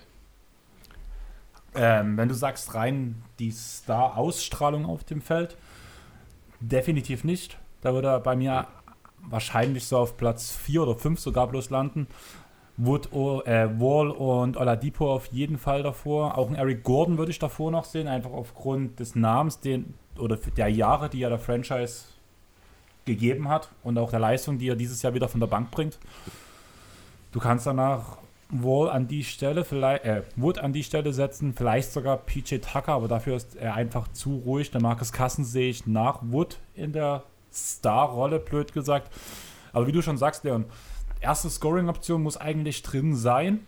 Aber muss nicht eine erste Scoring-Option auch in der Lage sein, mehr für sich selbst zu kreieren? Das ist halt der Punkt, darauf will ich hinaus. Ähm, für mich ist schon ein Star, also ich meine, klar, die Zahlen sehen gut aus, 22 und 10 aktuell. Ähm, das ist schon wirklich beeindruckend. Ne? Aber ich habe es jetzt nicht ausklamüsert, aber ich würde mal behaupten wollen, dass 60, 70, wahrscheinlich eher 70 oder 80 Prozent dessen eben wirklich vorbereitet sind, dass vieles dann vielleicht auch noch eher über Putbacks kommt, dass eben diese Selbstcreation, das Selbst einen Wurf arbeiten oder auch mal für den Mitspieler den Wurf erarbeiten im Zweifel, das geht ihm halt völlig ab. Er braucht halt also mindestens immer einen Wahl neben sich oder einen Oladipo mit Abstrichen, der ihm das Spielfeld auch einfach größer macht, der ihn gewisse Aufgaben auch einfach abnehmen, damit er eben diese Endstation sozusagen ähm, der Zielspieler sein kann. Und ich sehe da halt schon ganz, ganz arge Limitationen, sobald dann mal eben einer der beiden dominanten Guards ausfällt, dann kann ich mir halt schon ganz schnell vorstellen, eben, dass dann Christian Wood auch in seiner Produktion relativ schnell fällt. Da hätte ich eine Gegenfrage. Ich glaube, du verfolgst ja die 76ers auch ganz eng. Jo. Wäre Embiid so gut, wenn er keinen keinen Playmaker alias Ben Sim äh, vom, vom Format Ben Simmons hätte. Das, äh, genau, das ist das Problem bei Centern. Die wenigsten davon können wirklich dominant sein, ohne dass sie einen perfekten äh, Playmaker oder einen guten Playmaker neben sich haben, der perfekt zu ihnen passt. Ähm, deshalb, ja, kann man so anführen, aber ich sehe es nicht so schlimm. Also äh, klar, wenn da jetzt kein Point Guard mehr rumläuft, dann wird auch ein Wood nicht mehr effizient sein. Aber solange ein Point Guard rumläuft, mache ich dir wirklich keine Sorgen, dass das, dass das irgendwie ein großes Problem sein könnte, diese Self-Creation, weil ähm, es gibt in Houston dann doch noch ein paar Playmaker, die das irgendwie für ihn übernehmen können. Da bin ich dann zufrieden, wenn ich dann wenigstens eine Scoring-Option habe, die dann das Ende der Kette sein kann. Ja. Dann würde ich auch gleich noch eine Frage dranhängen. Wir haben jetzt ja schon festgestellt, zumindest so von der Wichtigkeit des Spiels gehört Wood schon mit zu den oberen Spielern, aber er braucht halt immer noch jemanden, der ihm so seine Zuarbeit bringt. In Utah läuft ein Spieler rum, der halt auch relativ gutes Scoring bringt, sich Chancen selbst erarbeiten kann, in Bojan Bogdanovic. Wenn man jetzt beide Spieler hat, welchen Spieler hättet ihr lieber als Centerpiece für eure Franchise, wenn ihr euer Team danach um diesen Spieler aufbauen könnt? Naja, also die offensichtliche Antwort ist Wood, weil er fünf Jahre jünger ist. Gehen wir vom Alter ähm, weg. Ansonsten ist es unheimlich schwierig zu sagen. Wood spielt halt jetzt seit, wenn wir die 20 Detroit-Spiele mitnehmen, noch nicht mal 40 Spielen auf dem Niveau. Während Bogdanovic bereits bei den Pacers über Jahre gezeigt hat, was er zu leisten imstande ist, das jetzt dieses Jahr auch wieder vorn wie hinten zeigt. Ähm, Gerade im Thema Defense bin ich bei Wood doch noch sehr, sehr skeptisch, wie viel da jetzt vielleicht auch mit dem Teamverbund zusammenhängt, der halt seit dem Harden Trade ja überragend verteidigt. Ähm, dafür habe ich insgesamt zu wenig gesehen äh, während Bogdanovic da mich schon überzeugt hat, natürlich auch nie ein überragender Verteidiger wird, aber definitiv konstant mindestens durchschnittlich. Ähm, ja, er bringt halt ein bisschen mehr mit als Wood. Er ist eben in der Lage, selbst zu kreieren. Er kann auch mal den Pass spielen. Von daher, ähm, als Centerpiece würde ich wahrscheinlich Prime Bogdanovic über Prime Wood, sage ich mal, im Fall eines gleichen Alters nehmen. Leon? Ähm, ich gehe mit Wood, weil wenn ich jetzt Bogdanovics Karriere anschaue, dann ist da nie mehr als die dritte Option, wenn nicht gar die vierte Option gewesen. Also ähm, er hatte immer irgendwelche Spieler, die quasi mehr Last übernommen haben als er. Und wenn ich dann sage, habe ich lieber einen Christian Wood als zweite Scoring-Option oder eben einen Bogdanovic als zweite Scoring-Option oder wie du jetzt sagst, auch als Centerpiece, dann vertraue ich darauf, dass das Ceiling bei Wood höher ist dass er das eben werden kann, in diese Rolle hineinwachsen kann, als dass ich das jetzt bei Bogdanovic über die letzten Jahre gesehen habe, der eben bewiesen hat, ein sehr guter Rollenspieler sein zu können, aber kein Centerpiece. Äh, wobei das Wood jetzt in diesen Spielen zumindest angedeutet hat, dass er das sein kann. Und genau da, glaube ich, da scheiden sich so ein bisschen unsere Geister. Also grundsätzlich erstmal keiner von beiden ist ein Centerpiece für eine erfolgreiche äh, Franchise. Ja, ich denke, richtig. da sind wir uns alle einig. Ähm, ich bin aber auch eben wegen diesem großen Mangel, also das kann natürlich kommen, wo das 25 hat, ist allgemein, sage ich mal, ein Spätentwickler, was seine Basketballkarriere angeht. Deswegen ist durchaus möglich, dass wir in zwei Jahren über ihn reden, wie wir jetzt momentan über Jeremy Grant reden, der ja auch in Sachen Self-Creation einen unglaublichen Schritt gemacht hat jetzt in Detroit. Ist halt ein Kack-Team dann auch wieder, ne? deswegen alles so ein bisschen mit Vorsicht zu genießen. Aber ähm, ja, momentan Talentmäßig mag das sogar sein, dass Wood vielleicht das Ceiling ein bisschen höher hat. Allerdings tue ich mich halt auch schwer zu sagen, ähm, nur weil jemand die meisten Punkte in einem Team macht oder die meisten Abschlüsse nimmt, dass er dann deswegen auch die höchste Verantwortung trägt. Denn gerade das ist eben das Beispiel bei Wood ähm, die Verantwortung, dass wo zu diesen Punkten kommt, die trägt er nicht unbedingt zu einem großen Teil selbst, finde ich, sondern das ist eben das, wo dann John Wall ins Spiel kommt und die größere Verantwortung trägt. Und da sage ich, das ist der Unterschied, wo ich einen Bogdanovic einfach zumindest momentan äh, über den Christian Wood sehe. Jo. Ähm, du weißt ja, Chris, ich bin ein großer Bogdanovic-Fan. Mhm. Muss auch sagen, der in dem Punkt stimme ich dir auch eher zu, weil ich halt schon Bogdanovic als zweite Option eigentlich sehen würde. Kann phasenweise die erste Option übernehmen sogar. Sollte halt nicht so lang sein. Haben ja einige Spieler in der Liga, wo das ungefähr so der Fall ist. Während ich bei Wood halt wirklich diese Zuarbeitungssache zu groß sehe. Also du hast gerade das Grant-Beispiel gebracht. Grant hat einfach den Körper und auch ein bisschen das Handling, um die Self-Creation zu bringen, was ich bei Wood einfach nicht sehe, weil dazu, wir haben es letzte Woche, glaube ich, bei Blake gesagt, wirkt alles zu hölzern, wenn er mal den Ball in der Hand hat oder mal den Ball auf den Boden setzen muss. Und deswegen schon eher Bogdanovic, weil ich denke, da ist es leichter, ein Team um so einen Spieler drum zu bauen. Zum Beispiel könnte ich mir Bogdanovic auch gut in dem damaligen Detroit Meisterteam vorstellen, einfach so als Spieler halt, elitärer Rollenspieler, guter Scorer. Würde ganz gut passen, wo ich dort schon wieder bei Wood sagen würde. Wen, wen würde er denn da ersetzen? Ich schwanke gerade zwischen Rashid Wallace und Tayshaun Prince und ich würde keinen von beiden würde ich durch Bogdanovic ersetzen wollen, um ehrlich zu sein. Rein positionstechnisch schon alleine. Hamilton, Billups und Walt, nee. Also er wäre eine mega geile Ergänzung wahrscheinlich von der Bank dazu, aber ich würde keinen aus dem Pistons-Team ersetzen wollen durch ihn. Das war halt ein sympathisches Team. Aber ich verstehe schon, ich verstehe den Punkt, äh, was du meinst dahinter. Mhm. Ähm, ja, aber nochmal zu, kurz zurück zu Wood. Ja, momentan ist er ja verletzt. Ähm, eine Stauchung im Knöchel, wenn ich es richtig gelesen habe. Ist momentan Week to Week, wird jede Woche neu evaluiert. Muss ziemlich krank ausgesehen haben. Ich habe es bloß gehört in irgendeinem Podcast, 90 Grad umgeknickt. Oh. Ja, ist komplett umgeknickt einmal. Also ähm, war nicht allzu schön anzuschauen. Aber gut, das sind die, äh, die wenigsten Verletzungen. Aber ähm, mir ist aufgefallen, dass, dass so Stauchungen aktuell im Trend sind und dass die so lang dauern. Also ich glaube, äh, wer ist das? Lauri Markan hat ja auch so eine. War das Markan? Also irgendein Bullspieler hat auf jeden Fall auch eine Stauchung, die extrem äh, ja, lang, lange sich zieht. Also ähm, keine Ahnung. Äh, ich würde auch von Rocket Seite da jetzt nicht irgendwie pushen, dass der schnellstmöglich zurückkommen muss weil äh, mir ist es dann doch lieber, einen Wood die nächsten drei Jahre fit zu haben, als jetzt äh, kurzfristig gesehen und er sich dann in ein paar Wochen schwerer verletzen könnte. Jo. Ähm, du hast vor uns schon über Tate geredet. Du hast, oh ja. glaube in einigen Pods von dir, beziehungsweise auch in dem von Talking the Game über Tate geredet und ziemlich geschwärmt. Möchtest du das mhm. nochmal tun? Möchtest du mal. Er ist undrafted, oder? Er ist undrafted 2018 gewesen, ist dann nach Belgien gegangen und hat jetzt letzte Saison, wenn mich nicht alles täuscht, in Australien gespielt. Und Jason Tate ist ein junger PJ Tucker mit etwas mehr ähm, Athletik, sage ich jetzt mal. Also Jason Tate ist One-on-One -on -one aktuell fällt mir tatsächlich kein besserer Spieler ein, der Nacht für Nacht den besten gegnerischen ähm, ja, ähm, Scorer oder Lead Scorer eben checkt. Also es gab bei The Athletic ganz gute Breakdowns, äh, wo man dann eben sieht, wie der Damon Lillard zur Weißblut bringt. Ähm, der ist so unglaublich schnell mit den Händen, der hat so eine gute Core Strength. Ähm, das ist brutal, dem zuzuschauen, wie der defensiv diese diese Freude verspürt, quasi da komplett seine Gegner zu demoralisieren und offensiv entwickelt er sich so langsam. Also ich glaube, die letzten sechs Spiele hat er jetzt 13 Punkte aufgelegt bei ganz guten Quoten. Also Jay-Sean Tate kam in die Liga, die ersten 20 Spiele und war ein One-Way-Player.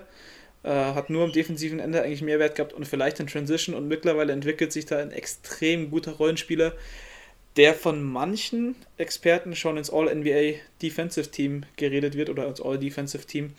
Ähm, sehe ich jetzt vielleicht noch nicht ganz so optimistisch fürs erste Jahr, aber wäre natürlich eine coole Storyline. Also Jay Sean Tate, das ist aktuell der Spieler nach Wall vielleicht, der mir am meisten Freude in diesem Rockets-Team macht. An was ich da die ganze Zeit denken muss, wenn ich dich so reden höre, dann muss ich mal kurz auf Philly-Seite gucken mit Matthias Cyborg. Ja. Also ich hatte schon ein paar Mal drüber nachgedacht. Spielt ja, glaube ich, auch 2-3, wenn ich mich nicht ganz täusche, oder, Tate? Mm, ja, die, die Rockets haben den Vorteil, dass sie aktuell so, ein, so einen Riesenhaufen aus 6-4, 6-6 Guys haben, die alles und jeden switchen. Also, du hast Tate, der, ähm, der Damien Lillard verteidigt in der einen Nacht und in der nächsten Nacht könnte er wahrscheinlich sogar phasenweise Anthony Davis verteidigen. Also, ähm, defensive Positionstreue ist in Houston wird da nicht allzu groß geschrieben, deshalb würde ich es jetzt nicht darauf fixieren. Ähm, aber wenn ich mich festlegen müsste, dann würde ich ihn klar auf den Wing packen. Also für einen Guard, da fehlt ihm einiges. Ich muss halt gerade sagen, Chris hatte gerade sein PKRF-Profil auf mit 1,93. Da mhm. muss ich dann eher an Patrick Beverly denken. So mm, ich habe mir jetzt auch größer erwartet, um ehrlich zu sein. Auch die Art und Weise, wie er spielt, da wirkt er schon eher wie ein größerer ja. Wing, aber tatsächlich ist er eher an der kleineren Seite anzusiedeln. Ja, mit Schuhen dann wahrscheinlich 1,96 oder sowas und der, der hüpft so viel, das ist, also, der ist andauernd in Bewegung, das ist, also, ich, wenn PJ Tucker Houston verlässt, dann mache ich mir keine Sorge um die Nachfolge. Weil PJ Tucker ist ja auch nur offiziell 1,96, aber ich glaube, dass der nicht viel größer ist als Tate. Nur dementsprechend nicht, genau, ja. Ein bisschen ist dann auch dazwischen. Ich muss halt auch sagen, die Spiele jetzt, klar, wieder alles Niederlagen, aber das war für mich auch der aktivste Spieler auf dem Feld. Da hat man gesehen, dass der Hassel drin ist, der will sich in der Liga halten, der will beweisen, ich gehöre hierher, ich bin, auf, ich bin da. Und ich glaube, da wird auch relativ viel, vor allem von den großen Namen, Respekt gezollt bekommen, würde ich sagen. Ja. Er hat ja einen Dreijahresvertrag bekommen, wenn mich nicht alles täuscht. Äh, auch wenn nicht wirklich garantiert, aber den muss er jetzt quasi auch ja erstmal beweisen, dass er den, den wert ist und dieses Vertrauen, das man in ihn setzt, äh, eben zurückzahlen kann. Ähm, klar, wenn er dann irgendwann etablierter ist, vielleicht geht dann der Effort zurück, kann man nicht sagen, aber Stand heute ist Jay Sean Tate wirklich eine, die einzige Konstante, sage ich mal, in diesem Rockets-Team, weil ich kann mich nicht erinnern, dass, dass die Rockets mal zwei Spiele hintereinander mit demselben Roster gespielt haben. Weil es wird immer irgendwer gerestet oder sonst irgendwas. Ähm, mal bekommt der keine Minuten. Ben McLemore spielt gefühlt gar keine Rolle mehr. Und dann hast du wenigstens so eine Konstante, so an, bei der du dich Nacht für Nacht freuen kannst. So, okay, ich weiß, was er bringt, ich weiß, was er kann. Und ich weiß, dass er einen halbwegs positiven Impact auf das Spiel haben kann. Deshalb ist aktuell wahrscheinlich Jay Sean Tate so ein, so ein Everybody's Darling in Houston. Ja, das ist halt wirklich so diese Matthias Taibo-Geschichte, muss ich sagen. Da musste ich auch bei deiner Erklärung halt sehr dran denken. Einen letzten Namen, über den ich gerne noch reden möchte. Danach könnt ihr beide euch nochmal über alle Themen, die ihr wollt, austauschen. Aber der Marcus Cousins hat ja auch schon wieder ein paar Spiele verletzt, gefehlt, hat allerdings auch schon ein paar Brecherspiele gemacht, vor allem in der Zeit, wo Wood verletzt war. Das Zusammenspiel mit Wohl funktioniert wie in Kentucky-Zeiten, oder? Was denkt ihr zu dem Thema? Ja, gab es jetzt keine große Überraschung. Also die beiden haben über Jahre versucht zusammen zu spielen. Jetzt ist es endlich soweit. Also dass es da Chemieprobleme gibt, habe ich eigentlich nie erwartet. Ähm, ja, Chemieproblem ist für mich was anderes, als dass es auf dem Feld funktioniert. Also du redest jetzt wirklich von der Teamchemie, ich rede von der Chemie, wie sie aufeinander auf dem Feld also funktionieren. Ich habe genau das gemeint. So. Die erkennen sich ja aus dem College, das sind ja im Grunde noch dieselben Spielertypen. Äh, von daher, das hat dort schon funktioniert. Warum soll es dann nicht zehn Jahre später in der NBA auch funktionieren? Weil Cousins alt ist. Naja, ich glaube, Cousins ist nicht älter als Wahl, oder? Also die nehmen sich nicht viel, das sind ein paar Monate oder sowas. Ja, mir geht es halt aber darum, dass halt aufgrund von den ganzen Verletzungen, die Cousins hatte, okay, auch die, die Wall hatte, also mhm. ich hatte eigentlich von beiden nicht viel erwartet. Ich habe damals schon gesagt zum Saisonbeginn, dass ich den Westbrook Wall Deal pro Houston sehe. Aber dass Wall so einschlägt und dass der Marcus Cousins so einschlägt, hätte ich niemals erwartet. Und das ist halt genau der Punkt. In Wall hatte ich noch so ein bisschen so Hoffnungen, blöd gesagt. Aber Cousins spielt halt echt eine ziemlich geile Saison. Ehrlich? Tut er das? Oder bist du jetzt bloß ein bisschen geblendet von den letzten guten Einsätzen? Also ähm, insgesamt, also er macht sicherlich mehr, als es äh, unbedingt zu erwarten war. Das mag schon sein. Deswegen ist es aber trotzdem alles wahnsinnig ineffizient. Er trifft 36 Prozent aus dem Feld, 33 Prozent seiner Dreier. Der Freiwurf ist mit 71 Prozent. Sind nur zwei Versuche zwar, aber ich glaube auch innerhalb seiner Karriere eher im unteren Bereich anzusiedeln. Also rein offensiv bringt er im Grunde genommen das, was man von ihm hätte erwarten können so teilweise ein bisschen, ja, ne, ich weiß gar nicht, wie ich es beschreiben soll, irgendwo zwischen übermotiviert und leck mich am Arsch, stimmungstechnische Abschlüsse, halt manchmal teilweise einfach so ein typischer Boogie-Wurf. Ja, also alle deine fünf Spiele mal zwei, äh, eine Ejection gehört halt auch dazu, auch wenn man da fairerweise sagen muss, dass Boogie einer dieser Spieler ist, der auch technische Fouls kriegt, die andere Spieler nicht bekommen. Ähm, ja, und defensiv kommt da nicht viel. Also Boogie macht das schon ganz okay, aber so, ich habe jetzt nicht so den Eindruck, so, wie du ihn hast, so einen übermäßig positiven. Ich glaube, dass meine Erwartungen eigentlich bloß viel, viel weiter unter unten waren als deine. Und das ist wahrscheinlich das, warum mein Eindruck dies jetzt so positiv ist. Weil klar würde ich nicht zu den besten Sendern der Liga zählen oder sonst was. Aber, oder auch zu, die, zu den besten Banksendern der Liga. Aber ich habe eigentlich viel, viel weniger erwartet. Dass, also, ob er überhaupt Minuten kriegt, war für mich eine Frage. Nee, in der Wurst eigentlich nicht. Mit dem Spielstil von Harden war es so eine Sache? Nee, es war doch kein anderer da. Also, dass man sich wieder mehr in Richtung Spieler oder allgemein eine Aufstellung mit einem echten Sender orientiert, war spätestens mit der Wood-Verpflichtung klar und ein anderer Sender ist nicht im Kader. Natürlich kriegt er Minuten. Deswegen hat man ihn geholt. Also da hatte ich überhaupt keine Bauchschmerzen. Ich dachte jetzt nicht unbedingt, dass es 20 werden, wie es jetzt fast sind. Das wird aber eben auch damit zu tun haben, dass er schon achtmal starten musste, was natürlich auch nicht unbedingt gut für Houston ist. Ähm, ja, insgesamt, wenn alle fit sind, wird sich seine Rolle wahrscheinlich so bei um die 15 Minuten von der Bank einpendeln. Dann ist das völlig okay und dann wird er Spiele haben, da ballert er vielleicht auch mal 25, 30 in einigermaßen effizient raus. Es wird aber eben auch viele Spiele geben. So ein bisschen wie bei Carmelo Anthony wahrscheinlich. Ne, der hat jetzt die Nacht, hat er ein viertes Viertel gegen die Sixers, ich glaube mit 24 Punkten aufgelegt. Also nur im vierten Viertel und hat die Sixers quasi allein zerlegt, aber da hat dann halt wieder die nächsten drei Spiele sind dann nicht so prall, nicht so effizient. Und ich denke, das ist so ein bisschen auch das, was man von Boogie erwarten kann.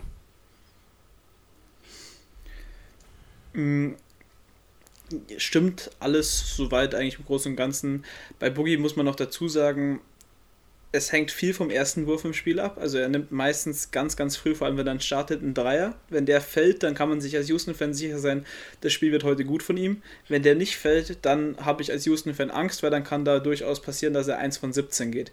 Weil das größte Problem ist, dass er sich selbst seiner Stärke aktuell beraubt und äh, diesen Bullyball, den er jahrelang in Sacramento zelebriert hat, ähm, leider nicht spielt oder nicht spielen will, weil das Vertrauen in den eigenen Körper einfach nicht fehlt, was verständlich ist.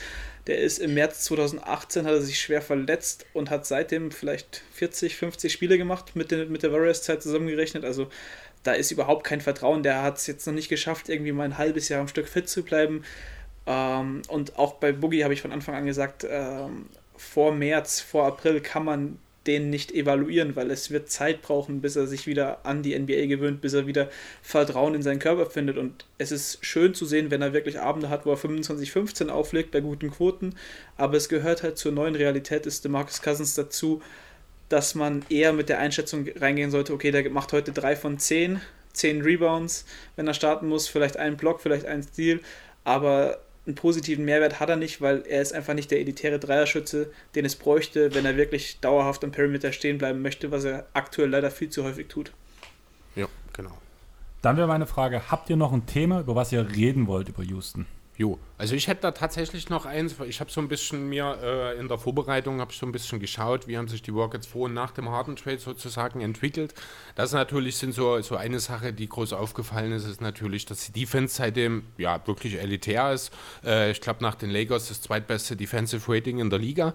Äh, das war weniger überraschend, dass die Defense besser wird, wenn Harden geht insgesamt, gerade halt auch in Anbetracht der aktuellen Situation und auch äh, da halt die Motivation nicht mehr ganz da ist über seinen Wert als motivierter Verteidiger haben wir ja am Anfang schon mal gesprochen. Ähm, ja, was mich mehr interessiert hatte, war einfach mal so die Tatsache, wie verändert sich denn die Offense? Was passiert denn äh, mit den Rockets, wenn Harden nicht mehr da ist. Und da dachte ich eigentlich so, meine Erwartungshaltung, als ich mir das äh, angeschaut habe oder angefangen habe, mir das anzuschauen, war eigentlich, dass es insgesamt, es wird mehr Ballmovement geben, weil eben dieser Ballhock Harden weg ist. Es wird äh, vielleicht auch weniger getrippelt. Das war so die Erwartung und dann habe ich mir das Ganze so angeschaut. Ich habe meine Statistiken, die Zahlen habe ich von NBA.com äh, und ja, das Ergebnis ist das komplette Gegenteil tatsächlich. Im Vergleich vor Harden gegen na, äh, nach Harden oder vielmehr vor Harden Trade gegen nach Harden Trade ist es tatsächlich so, dass die Rockets äh, von 275 auf 260 Pässe insgesamt runtergegangen sind. Also es werden noch weniger Pässe gespielt als vorher. Durchschnittlich wird auch etwas mehr getrippelt. Also der äh, Average Tripling per Touch sind 2,37. Das ist geringfügig mehr als die 2,35, die es mit Harden waren. Da kann man also so ein bisschen den Eindruck gewinnen, es hat sich ja eigentlich gar nicht so richtig geändert. Es werden äh, deutlich weniger Drives angebracht. Gleichzeitig sind aber auch die Paint- und Post-Up-Touches deutlich zurückgegangen. Also so ein bisschen habe ich den Eindruck oder hatte ich so den, das Gefühl, ich weiß gar nicht, wo diese Punkte so richtig herkommen. Da ist natürlich viel Dreier, klar. Ich glaube, fast die Hälfte aller Abschlüsse in Houston sind nach wie vor Dreier. Äh, damit ist man rein vom Volumen her auch äh, bei, in den Top 5, ich glaube. Aber die Quote ist schlecht. Also nicht schlecht, die Quote ist durchschnittlich. Ähm, aber wo kommen die Punkte denn sonst noch so her? Wie gesagt, weniger Drives, weniger Post-Ups, wo ich gerade dachte, jetzt wo man ja zumindest in Boogie äh, auch wieder eine Post-Up-Option hat, dass es häufiger genutzt wird, aber es geht halt alles so ein bisschen in die andere Richtung. Kannst du mir das erklären, Leon? Ähm, jein. Also offensiv kann man sich vielleicht schönreden oder vielleicht ist auch was dran.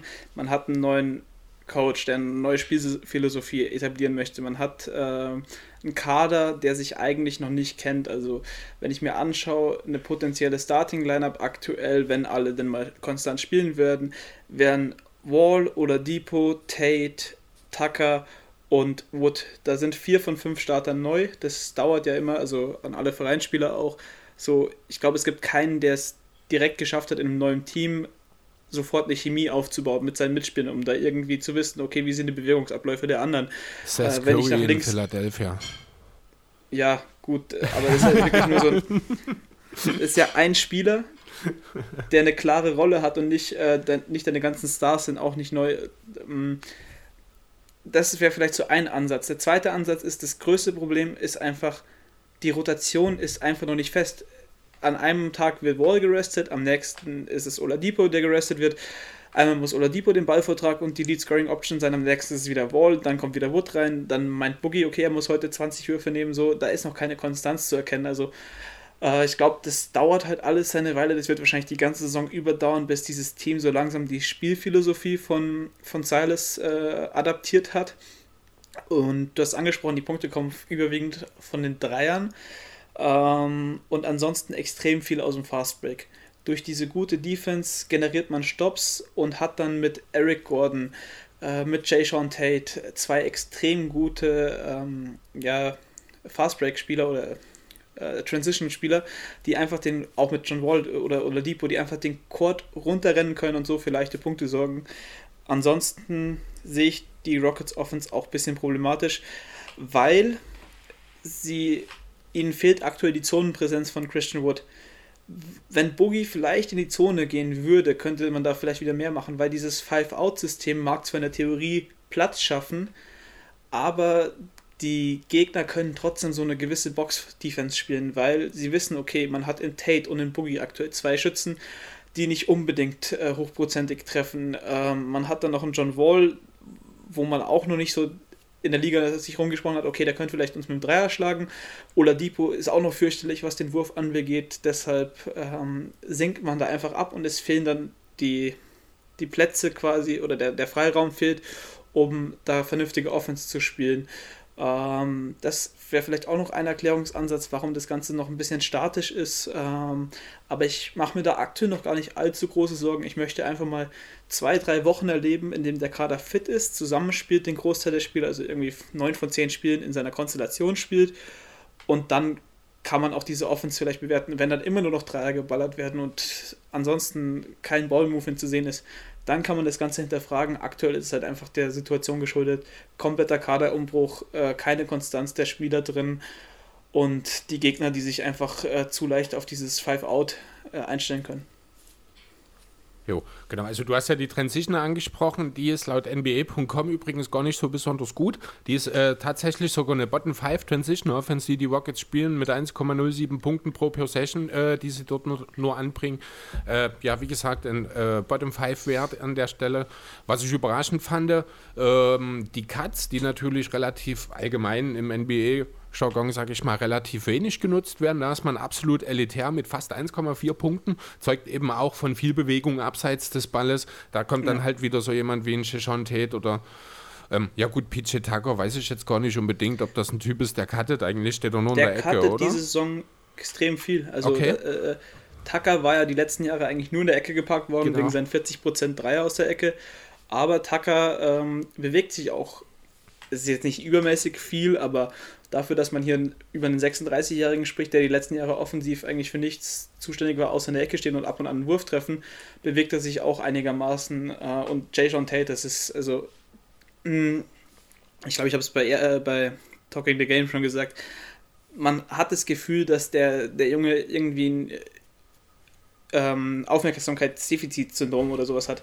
Der ist so hibbelig, der ist so aktiv, also der kann nicht ruhig sein. Also der, der, ich glaube, der muss sich konstant bewegen, was seinem Spiel auch zugute kommt und er so durch Wall und eben auch Oladipo, die eben passen können, ganz gute Looks immer bekommt.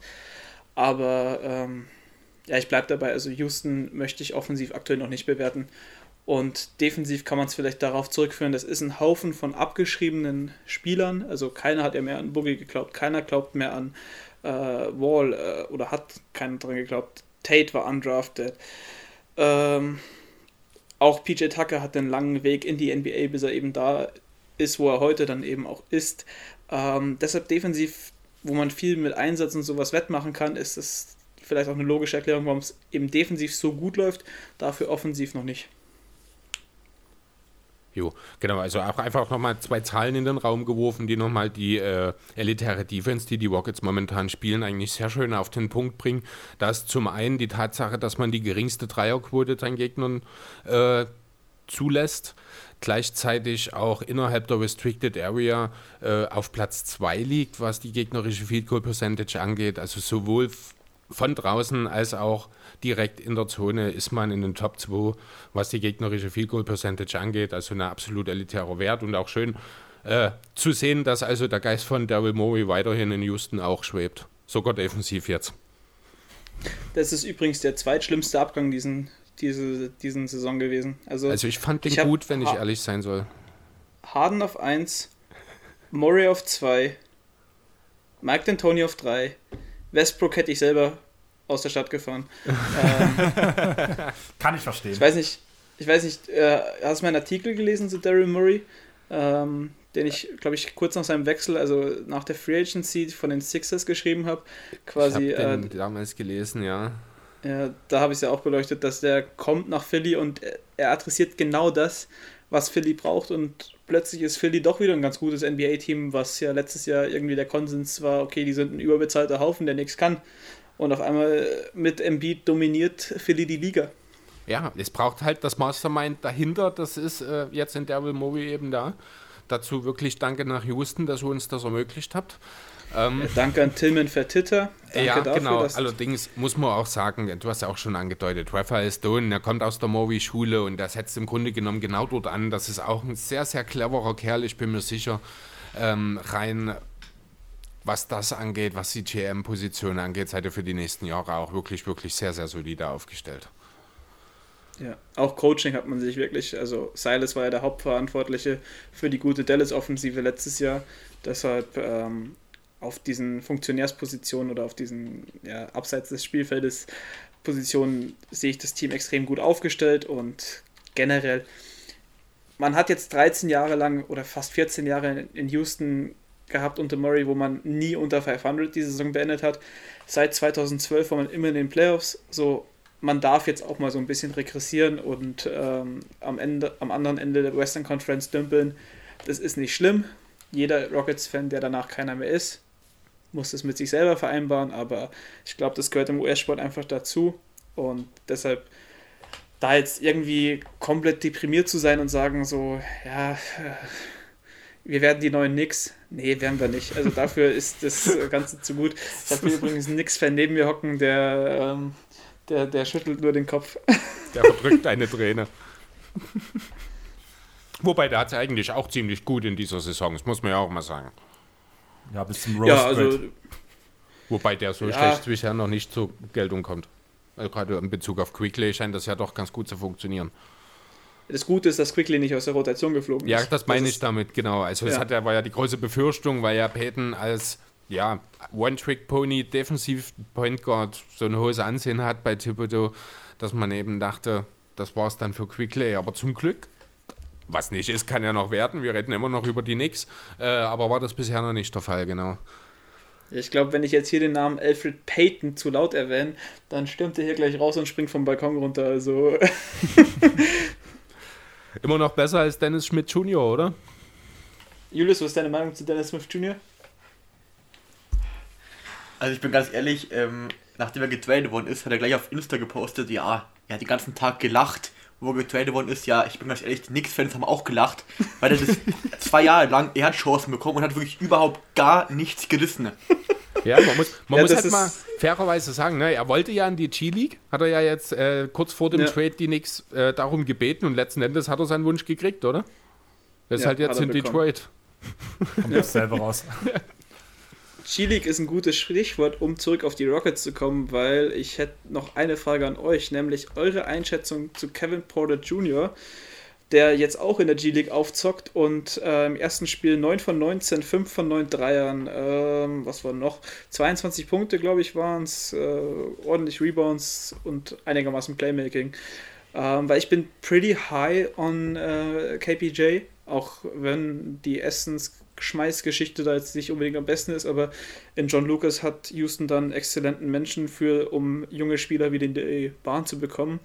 Ähm, deshalb euer, euer Take zu KPJ.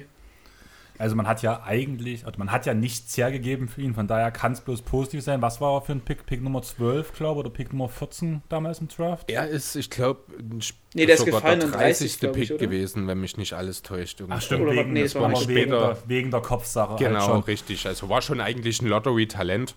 Ähm, das Talent ist auch nach wie vor noch da. Das ist ein absoluter Stil. Ich glaube, es ist ein so hoch protected Second Rounder, dass er auch nie Houston verlassen wird, wenn mich nicht alles täuscht. Äh, 56 bis 60, ja. Also, ja, genau. Also das, der wird wahrscheinlich, hat man ihn für nichts bekommen. Wenn man ihm die Zeit gibt, wenn man ihn die Flausen austreibt, ist das durchaus jemand, der perspektivisch auch mal eine wichtige Rolle für die Rockets einnehmen kann. Rein talentmäßig sehe ich das genauso. Allerdings mache ich mir echt Gedanken. Also ich habe von noch nie, ich habe noch nie von einem Spieler gehört, der mit Essen in der Kabine geworfen hat. Außer J.R. Smith. Ja, aber auch der wurde nur von LeBron James geläutert. Und das ist halt sowas, was ich halt sehe. Also ich sehe in dem Rockets-Kader außer vielleicht PJ Tucker niemanden, der, oder DeMarcus Cousins wird, Cousins wird ihn wahrscheinlich ein Grab schaufeln im schlimmsten Fall.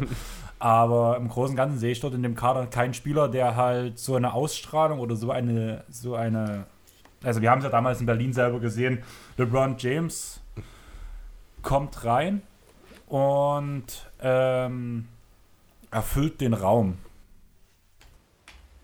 Ja, ähm, das ist richtig, aber es gibt ja nicht so viele LeBrons, deshalb ähm, klar, der, der Spielertyp fehlt. Vielleicht kriegt man den irgendwie noch teamintern zusammen, aber ich bin mir jetzt nicht so ganz sicher, ähm, ob man den in der aktuellen Lage braucht, weil Houston ist kein Contender. Die sollen jetzt die jungen Spieler entwickeln, sollen schauen, wohin der Weg noch geht. Und dann würde ich sagen, bin ich wieder auch positiver gestimmt, was die Zukunft anbegeht. Jo. Ich würde sagen, hast du noch was, was du über die Houston loswerden möchtest? Nee, ich glaube nicht. Wir haben jetzt, äh, ja, sagen wir mal, eine gute Stunde über die, die Rockets geschnackt. Ähm, das ist auch ganz gut. Ich glaube, das Wichtigste haben wir gesagt. Ähm, auch die wichtigsten Personalien sind wir darauf eingegangen. Äh, summa summarum haben wir das jetzt hier ganz äh, gut gelöst, sage ich jetzt mal. Dann wäre meine Frage, gewinnst du die Wette gegen Jonathan? Ich habe heute mein äh, Upgrade schon gemacht, also ich ähm, habe sie leider nicht gewonnen. Aber äh, wir haben schon eine neue Wette am Laufen. Ähm, das ähm, kann ich jetzt hier mal anteasern. Die Leute, die mich verfolgen und den Podcast von, von mir hören, die wissen, dass ich eine ganz große Schwäche für die Sacramento Kings habe. Und mein Take war, dass die Kings nach 72 Spielen Regular Season noch mindestens ein Spiel gewinnen, also sei es Play-In oder ein Playoff-Spiel direkt gewinnen. Ähm, mal schauen, ob ich die Wette gewinne. Aber aktuell, äh, ich, bin, ich bin so ein Kings-Fan. Also ich bin, ich bin Rockets-Fan hier ganz oben. Aber ich glaube, ich bin auch noch mehr Kings-Fan, als viele NBA-Fans in Deutschland überhaupt Fan von ihrem Team sind. Das sind bei mir die Nuggets. Ich kann das total nachvollziehen. Ja. Dass die Nuggets besser sind. Ja, ein bisschen. Aktuell ja. Aktuell ja. Ja, ich habe ein riesengroßes Fable für die 2002er Kings. Also, Chris hat es vorher angesprochen, NBA-Chef. Ähm, die nächsten Wochen, wir planen gerade ein cooles History-Format. Das fängt am Donnerstag an. Geht um GOATs, also G-O-A-D-S, Greatest of All Duos. Und das andere ist dann vergessene Teams. Da werden auch die Kings mal von 2002 zur Sprache kommen. Aber das ist dann wahrscheinlich wieder was anderes. Ähm, Ich bin gespannt. Darf man fragen, was euer Wetteinsatz ist? Bist du mittlerweile schon All-Star oder bist du Starter? Ich bin jetzt vom Rollenspieler zum Starter geworden. Und wenn ich die Kings-Wette verliere, muss ich All-Star werden. Hast du mitbekommen, dass ich auch wahrscheinlich, also ich bin mir ziemlich sicher, dass ich mittlerweile All-Star werde bei Jonathan. Ich habe auch eine Wette laufen. Mhm.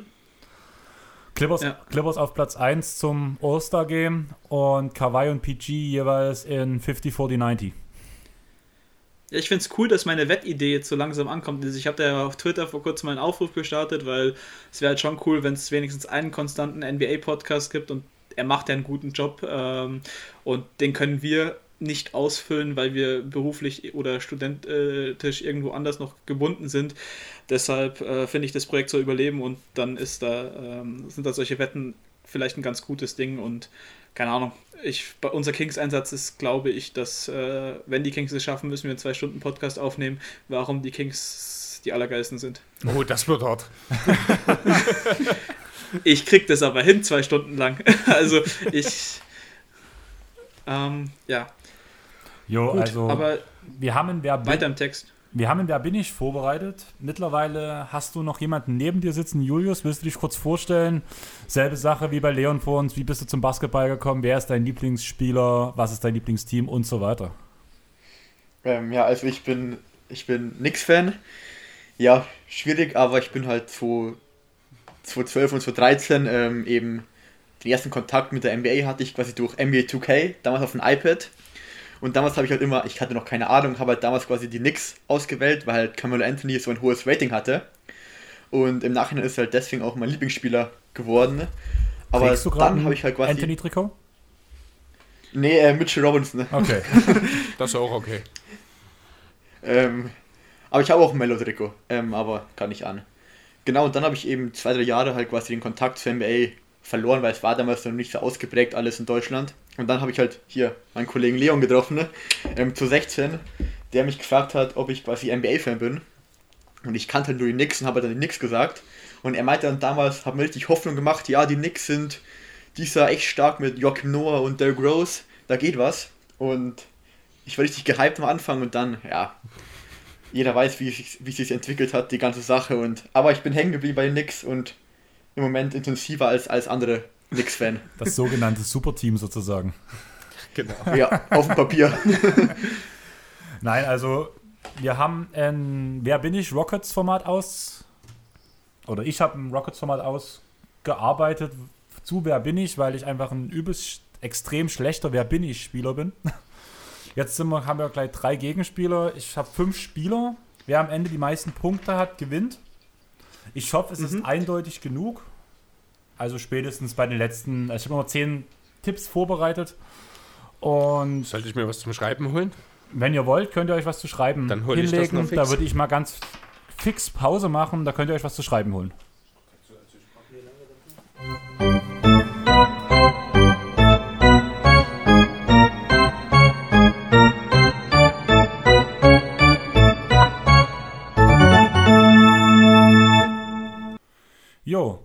Also ich würde einfach direkt mit dem ersten Spieler starten. Ähm, ich wurde 2008 gedraftet.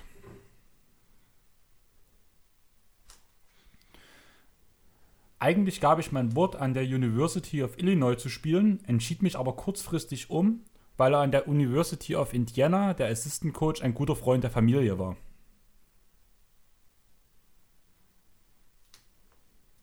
Dürfte noch keiner wissen, denke ich mal. Ähm, in meinem ersten Jahr erzielte ich 16,1 Points per Game bei 39%, äh, 39% von 3.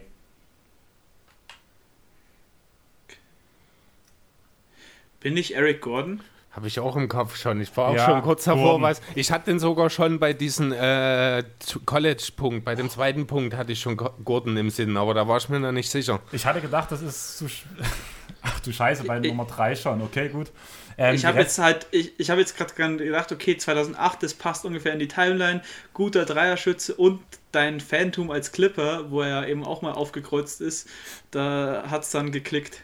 Ja, also die nächsten Tipps wären halt gewesen, fast meine ganze Karriere hatte ich mit Verletzungen zu kämpfen.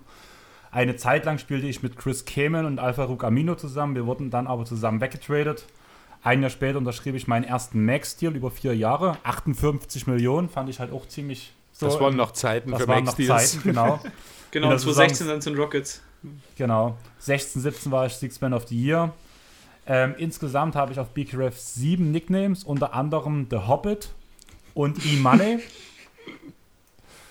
ähm, ich wurde von den Clippers an Position 7 gedraftet und ich wurde gegen Chris Paul getradet. Spätestens, spätestens dann hätte es eigentlich Ja. so.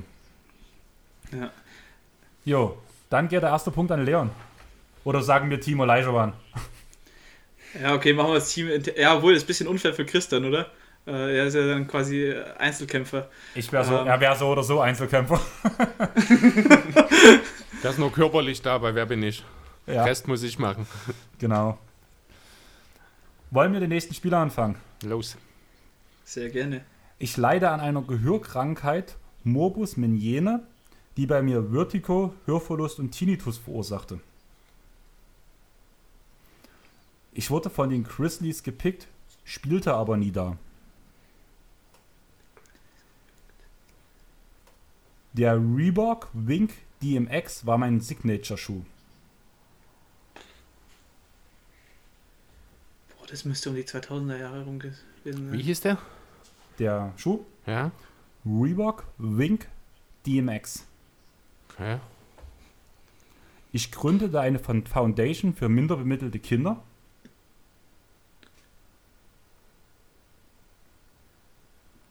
Noch niemand? Chris? Nee. Ah. Ich war auf dem Cover von NBA Live 2002 zu sehen. Steve Francis. Richtig. Stark. Ähm, nächster Punkt. Mein erster Wechsel nach Houston umfasste drei Teams mit insgesamt elf Spielern. Ich spielte unter anderem mit Yao Ming, Grant Hill, Barkley, Jamie Nelson und The Dream zusammen.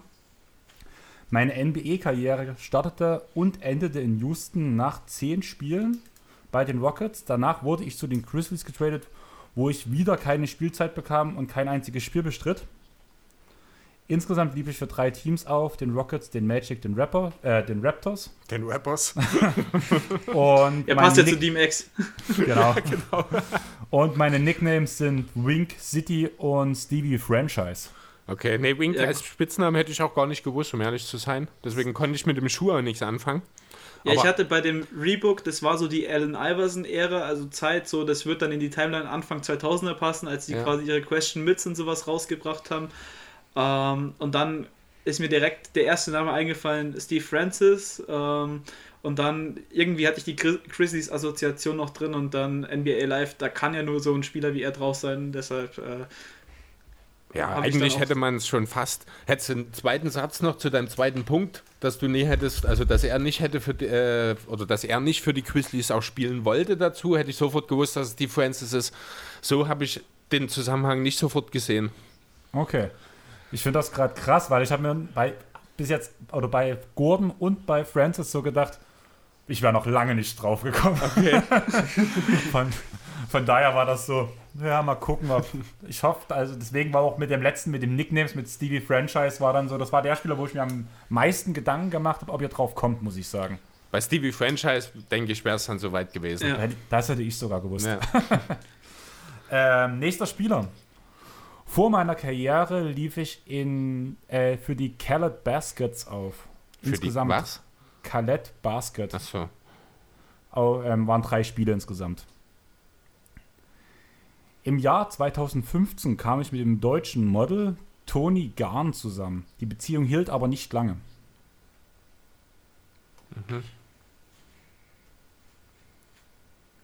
Auf dem Weg zur Arena habe ich über ein Jahr lang immer denselben Taylor Swift-Song gehört. Bad Blood. wenn ich wüsste, wann Taylor Swift ihre, ihre Songs gedroppt hätte. Doch zurück zum Basketball. Ich wurde an Position 38 gepickt. Nach drei Jahren für mein erstes Team verließ ich es. Mittlerweile habe ich für insgesamt vier Teams gespielt. Aber ich habe kein einziges Spiel in meiner Karriere über 82 Spiele sp- gespielt. Die meisten 12, 13. Was, die meisten Spiele in einer Saison 12, Genau. 13? Okay. Mit mir wird der. Ja, Leon? Nee, ich weiß noch nicht. Ach so. Mit mir wird der Begriff Poison Pill mehr als mit jedem anderen Spieler vereinnahmt. Omar Ashik oder Jeremy Lin. Beide falsch. Wen habe ich denn? Wer fehlt denn noch? Ah, Patrick Beverly. Nee, Nee, Patrick Beverly ist es auch nicht. Was war der letzte Tipp? Ähm, mit mir wird der Begriff Poison Pill als mehr als mit jedem anderen Spieler vereinnahmt. Da denke ich sofort an Omar Ashik. Sorry. Wer war denn da noch? Wer war denn? Nächster, P äh, nächster Tipp, oder? Als ich Houston verließ, schloss ich mich Dallas an. Ah, Chandler Parsons. Ja, Chandler, Chandler Parsons. Parsons. Chandler ja. Parsons. Okay, ja. Einer der drei schlechtesten Verträge der letzten Jahre. Nach Mhm. Noah. Danach war noch, ähm, also bei Poison Pill dachte ich eigentlich schon, dass es kommt, weil das wäre Bei Poison Pill denke ich immer zuerst an die Verträge, die die Rockets selbst rausgegeben haben. Eben damals für Aschik oder ich glaube, Lin war auch der andere mit diesen 5-5-15, äh, der ja für andere Teams dann durchgängig irgendwie ange... Das war ja diese Regularien. Das haben ja die Rockets eigentlich clever gemacht damals, äh, wenn man den Spieler haben wollte. Aber stimmt, die, Web, äh, die Mavs haben im Grunde dasselbe mit Parsons gemacht, ne? Genau. Und ich hatte halt einen Bericht gelesen aus der Athletic, wo, den habe ich gefunden, das war zu der Zeit, wo er gerade zu Atlanta gegangen ist, wo auch nochmal mit dem Begriff Poison Pill gespielt wurde, dass er halt, dass halt kein anderer, also habe ich dieses Zitat her, dass kein anderer Spieler mit der, diesen Namen mehr vereinnahmt, Poison Pill. Okay. Ja. Hättest du gesagt 9 Dreier in einer Halbzeit oder äh, dann, dann hätte ich es direkt gewusst. Habe ich tatsächlich in den Recherchen nicht gefunden, weil ich mich mit Chandler Parsons auch nicht auseinandergesetzt habe. Aber das ist eigentlich ganz gut, dass es Chris jetzt sofort hatte, einfach aus dem Grund, da steht zumindest noch 2-1. Hattest nicht du den? Keine so. Ahnung. Achso, nee. gesagt. Also, ja, da, Ach ihr so. wart schneller, ne? Gut, dann für Ja. Julius. Dann steht es 2-1 zwischen euch beiden. Chris, du hängst hinterher. Ja, ich bin ja hier der Außenseiter, was die Rockets angeht. Okay. So, nächster Spieler. Ich habe für vier NBA-Teams gespielt. Bei meinem Senior-Year an der Highschool legte ich 30 Punkte pro Spiel, 19 Rebounds und 7 Blocks auf. Mein Zweitname ist Lee.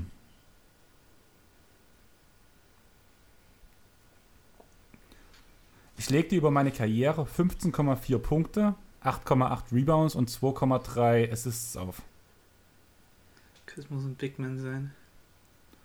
Dwight wurde- Howard. Nein. Ich wurde 1960 in Virginia geboren. Ach du Scheiße. Das ist nicht Dwight Howard. Das ist wahrscheinlich dann Ralph Sampson. Richtig. Ralph Lee Sampson Jr. Ähm, Rockets draften mich an Nummer 1. Ich wurde Rookie of the Year. Ich habe den Titel nie gewonnen. Ich bin 2,24 Meter groß. Und ich bildete mit Hakim die Twin Towers. Und man hätte mich eigentlich 1984 nach Portland traden müssen. Warum? Gib mir Infos. Weil dann, weil das Paket auf dem Tisch lag, ähm, Portland-Pick nach Houston. Also sprich zwei für Ralph Sampson. Das hätte bedeutet Elijah One und MJ in einem Team. Wäre natürlich interessant geworden. Das wäre, also das hätte Bill Russell wahrscheinlich attackiert, seine, sein Ringrekord. Möglich. Hm. Tja, manchmal soll es eben nicht sein. Wollte den letzten Spieler trotzdem noch. Sehr gerne. Ähm, ich wuchs in Maryland mit meinen Eltern und meinen beiden Schwestern auf. Die jüngere von beiden ist seit dem achten Lebensjahr taub. Kurze Hintergrundinfos fand ich sehr interessant. So. Ich bin ein Number 2 Pick. Für das Team, was ich, äh, für was, äh, was mich gepickt hat, habe ich nie gespielt. Am College war mein vermeintlich bester Mitspieler Cody Zeller. Du Scheiße.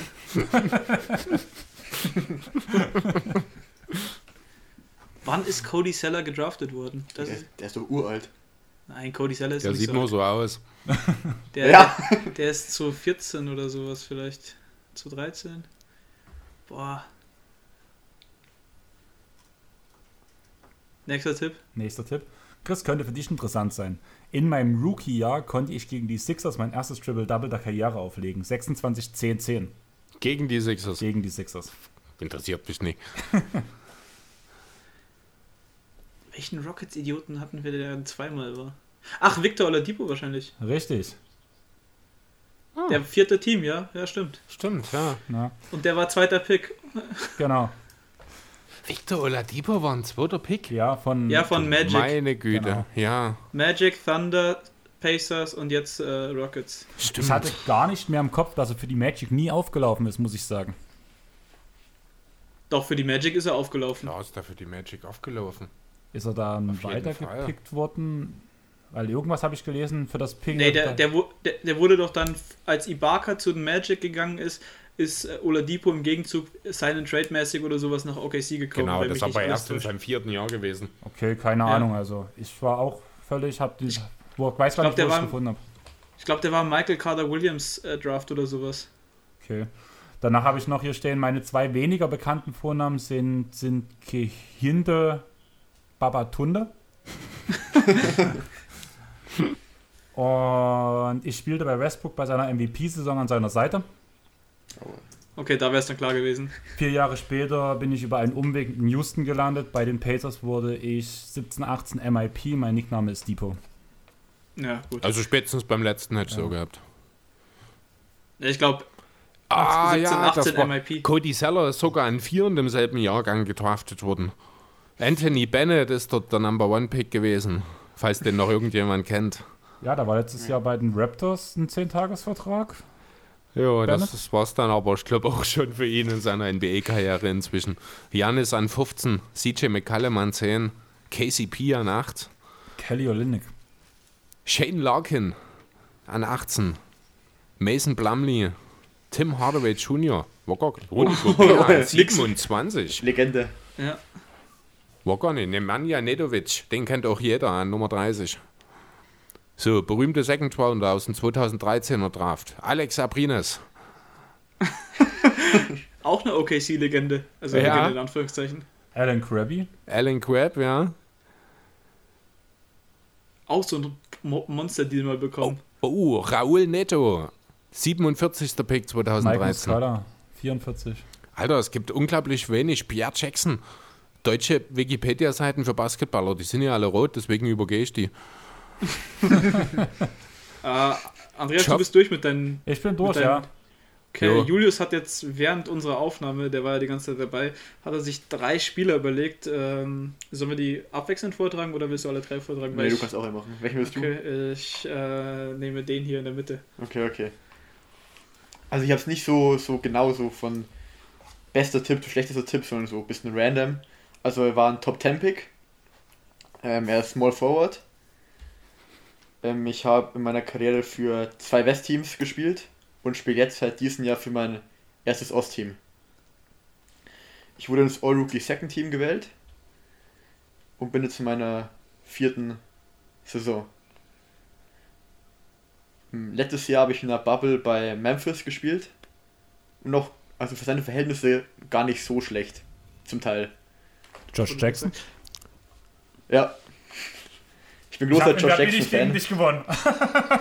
Das legst du mir ja nur in den Mund, das ist so gut, so gut. Krass, Josh Jackson hätte ich jetzt, wäre ich jetzt nicht drauf gekommen. Na, aber letztes Jahr bei Memphis war in der Bubble nicht schlecht, das war's, und Ja. hat für zwei Westteams gespielt, bei einem Ostteam. Der Das spielt richtig stark in der Saison. oder? Ja. Ja, genau. Spielt doch gerade mal eigentlich ganz gut sogar.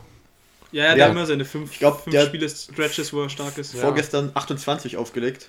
Ja, 25 oder sowas. Ja. Ich glaube 28 auch. Der spielt richtig starke. Ja, der hat jetzt gerade einen guten Stretch, aber wer weiß, wie lange Ja. der anhalten wird. Ja. ja, den hat er ja immer wieder. Ja. Ähm, gut.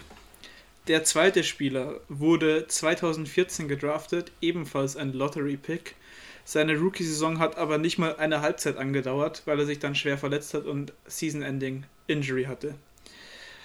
Ähm, aktuell ist er in seinem dritten Team am Start, ebenfalls wie Josh Jackson zweimal im Westen unterwegs gewesen und das erste Mal jetzt im Osten.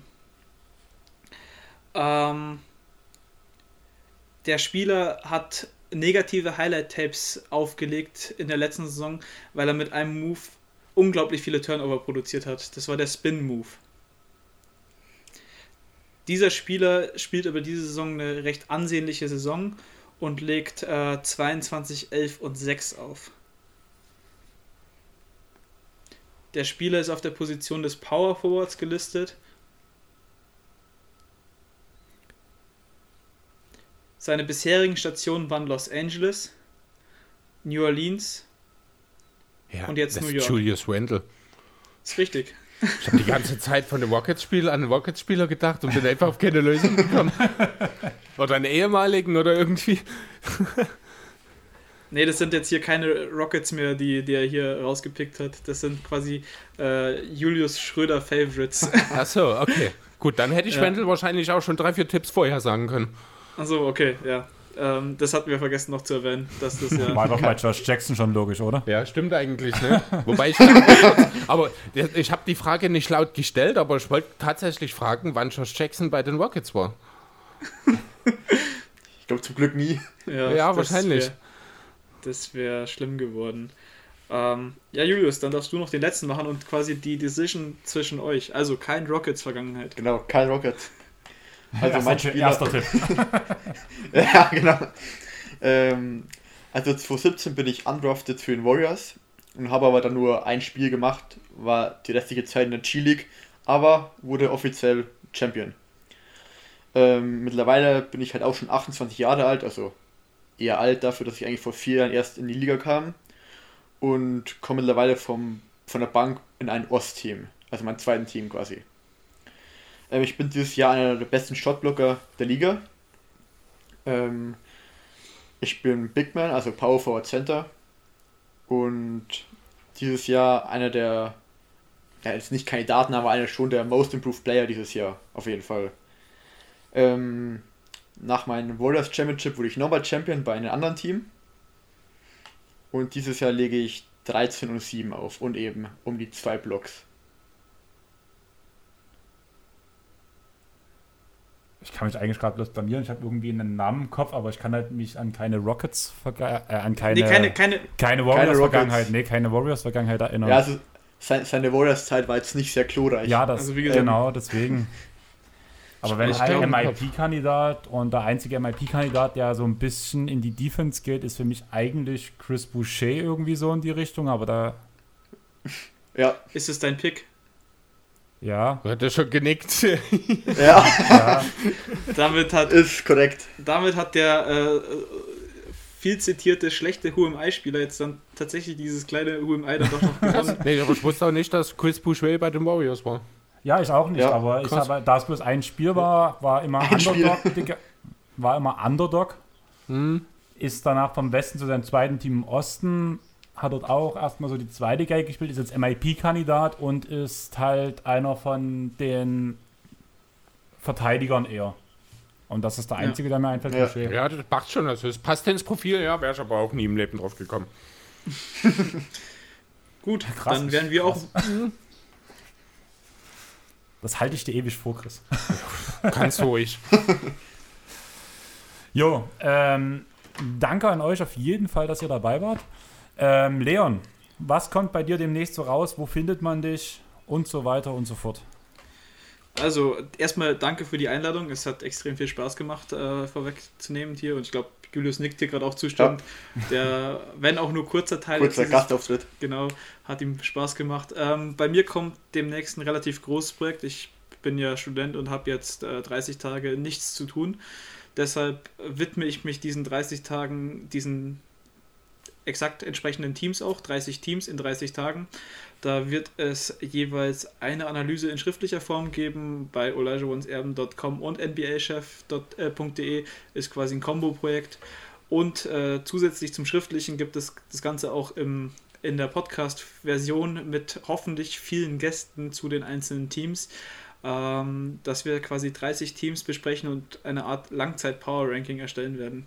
Des Weiteren sind noch so ein paar kleinere Projekte geplant, wie vorher angesprochen, ein bisschen History und sowas, aber das ist aktuell das Mammut-Projekt, das man äh, ab Montag oder Dienstag, ich bin mir noch nicht ganz sicher, äh, wird man das bei Elijah Ones Erben hören und elijahonserben.com lesen können. Also wem das zusagen sollte, kann da gerne mal im kommenden Monat vorbeischauen. Macht es auf jeden Fall. Also Chris liest ja deine Artikel, er schwärmt auch regelmäßig davon. Also Ich bin auf jeden Fall am Start. lest das auf jeden Fall. Ich bin ja eher der ähm, Konsument auf den Ohren. Da bin ich auch eigentlich bei dir immer am Start. Von daher kann ich auch nur das sehr empfehlen. Kurz nochmal von uns. Also denkt dran, wenn ihr so ein T-Shirt haben wollt, dann meldet euch. Irgendwie kriegen wir das auf jeden Fall hin. Und am 20.02. mache ich wieder einen DJ-Livestream. Diesmal gehen aber die Einnahmen nicht an mich, sondern ein befreundeter, äh, ein Kumpel von mir hat kurz vorm Lockdown einen Club gekauft. Heavy Duty hier in Dresden ist eine Rock- und Metal-Kneipe. und hat die komplett renoviert, hatte eine Woche offen, dann kam der Lockdown, die mussten schließen. Mittlerweile stehen sie kurz vor der Insolvenz und wir wollen halt versuchen, ich und ein befreundeter DJ, DJ Rook, wir wollen halt versuchen, ein paar Spenden zusammenzusammeln, die dem HD helfen und dem HD weiterhelfen. Also schaltet bitte rein. Auf, alle Infos gibt es auch wieder auf unserer Airball Podcast-Seite. Sonst das Übliche. Chris wird schon wieder einschlafen neben mir. Folgt uns auf Instagram, Facebook, Twitter. Twitter, ja, Chris. Twitter, du guckst Ja, mich ja, so nee, skeptisch ich, an. ich dachte, du guckst mich jetzt Fragen an und willst, dass ich ergänze. Willst du ergänzen, Chris? nee, um Himmels Willen, ich weiß gar nicht, was du schon genannt hast. Ähm, lasst einen Kommentar auf Apple Podcasts da, bewertet uns da, folgt uns auf Spotify, empfehlt uns euren Freunden weiter, empfehlt Leon mit Elijah Wanns Erben euren Freunden weiter und ich würde sagen, damit gehen wir heute raus. Ciao, Sen. Ciao. Ja, ciao, Jungs. Ciao.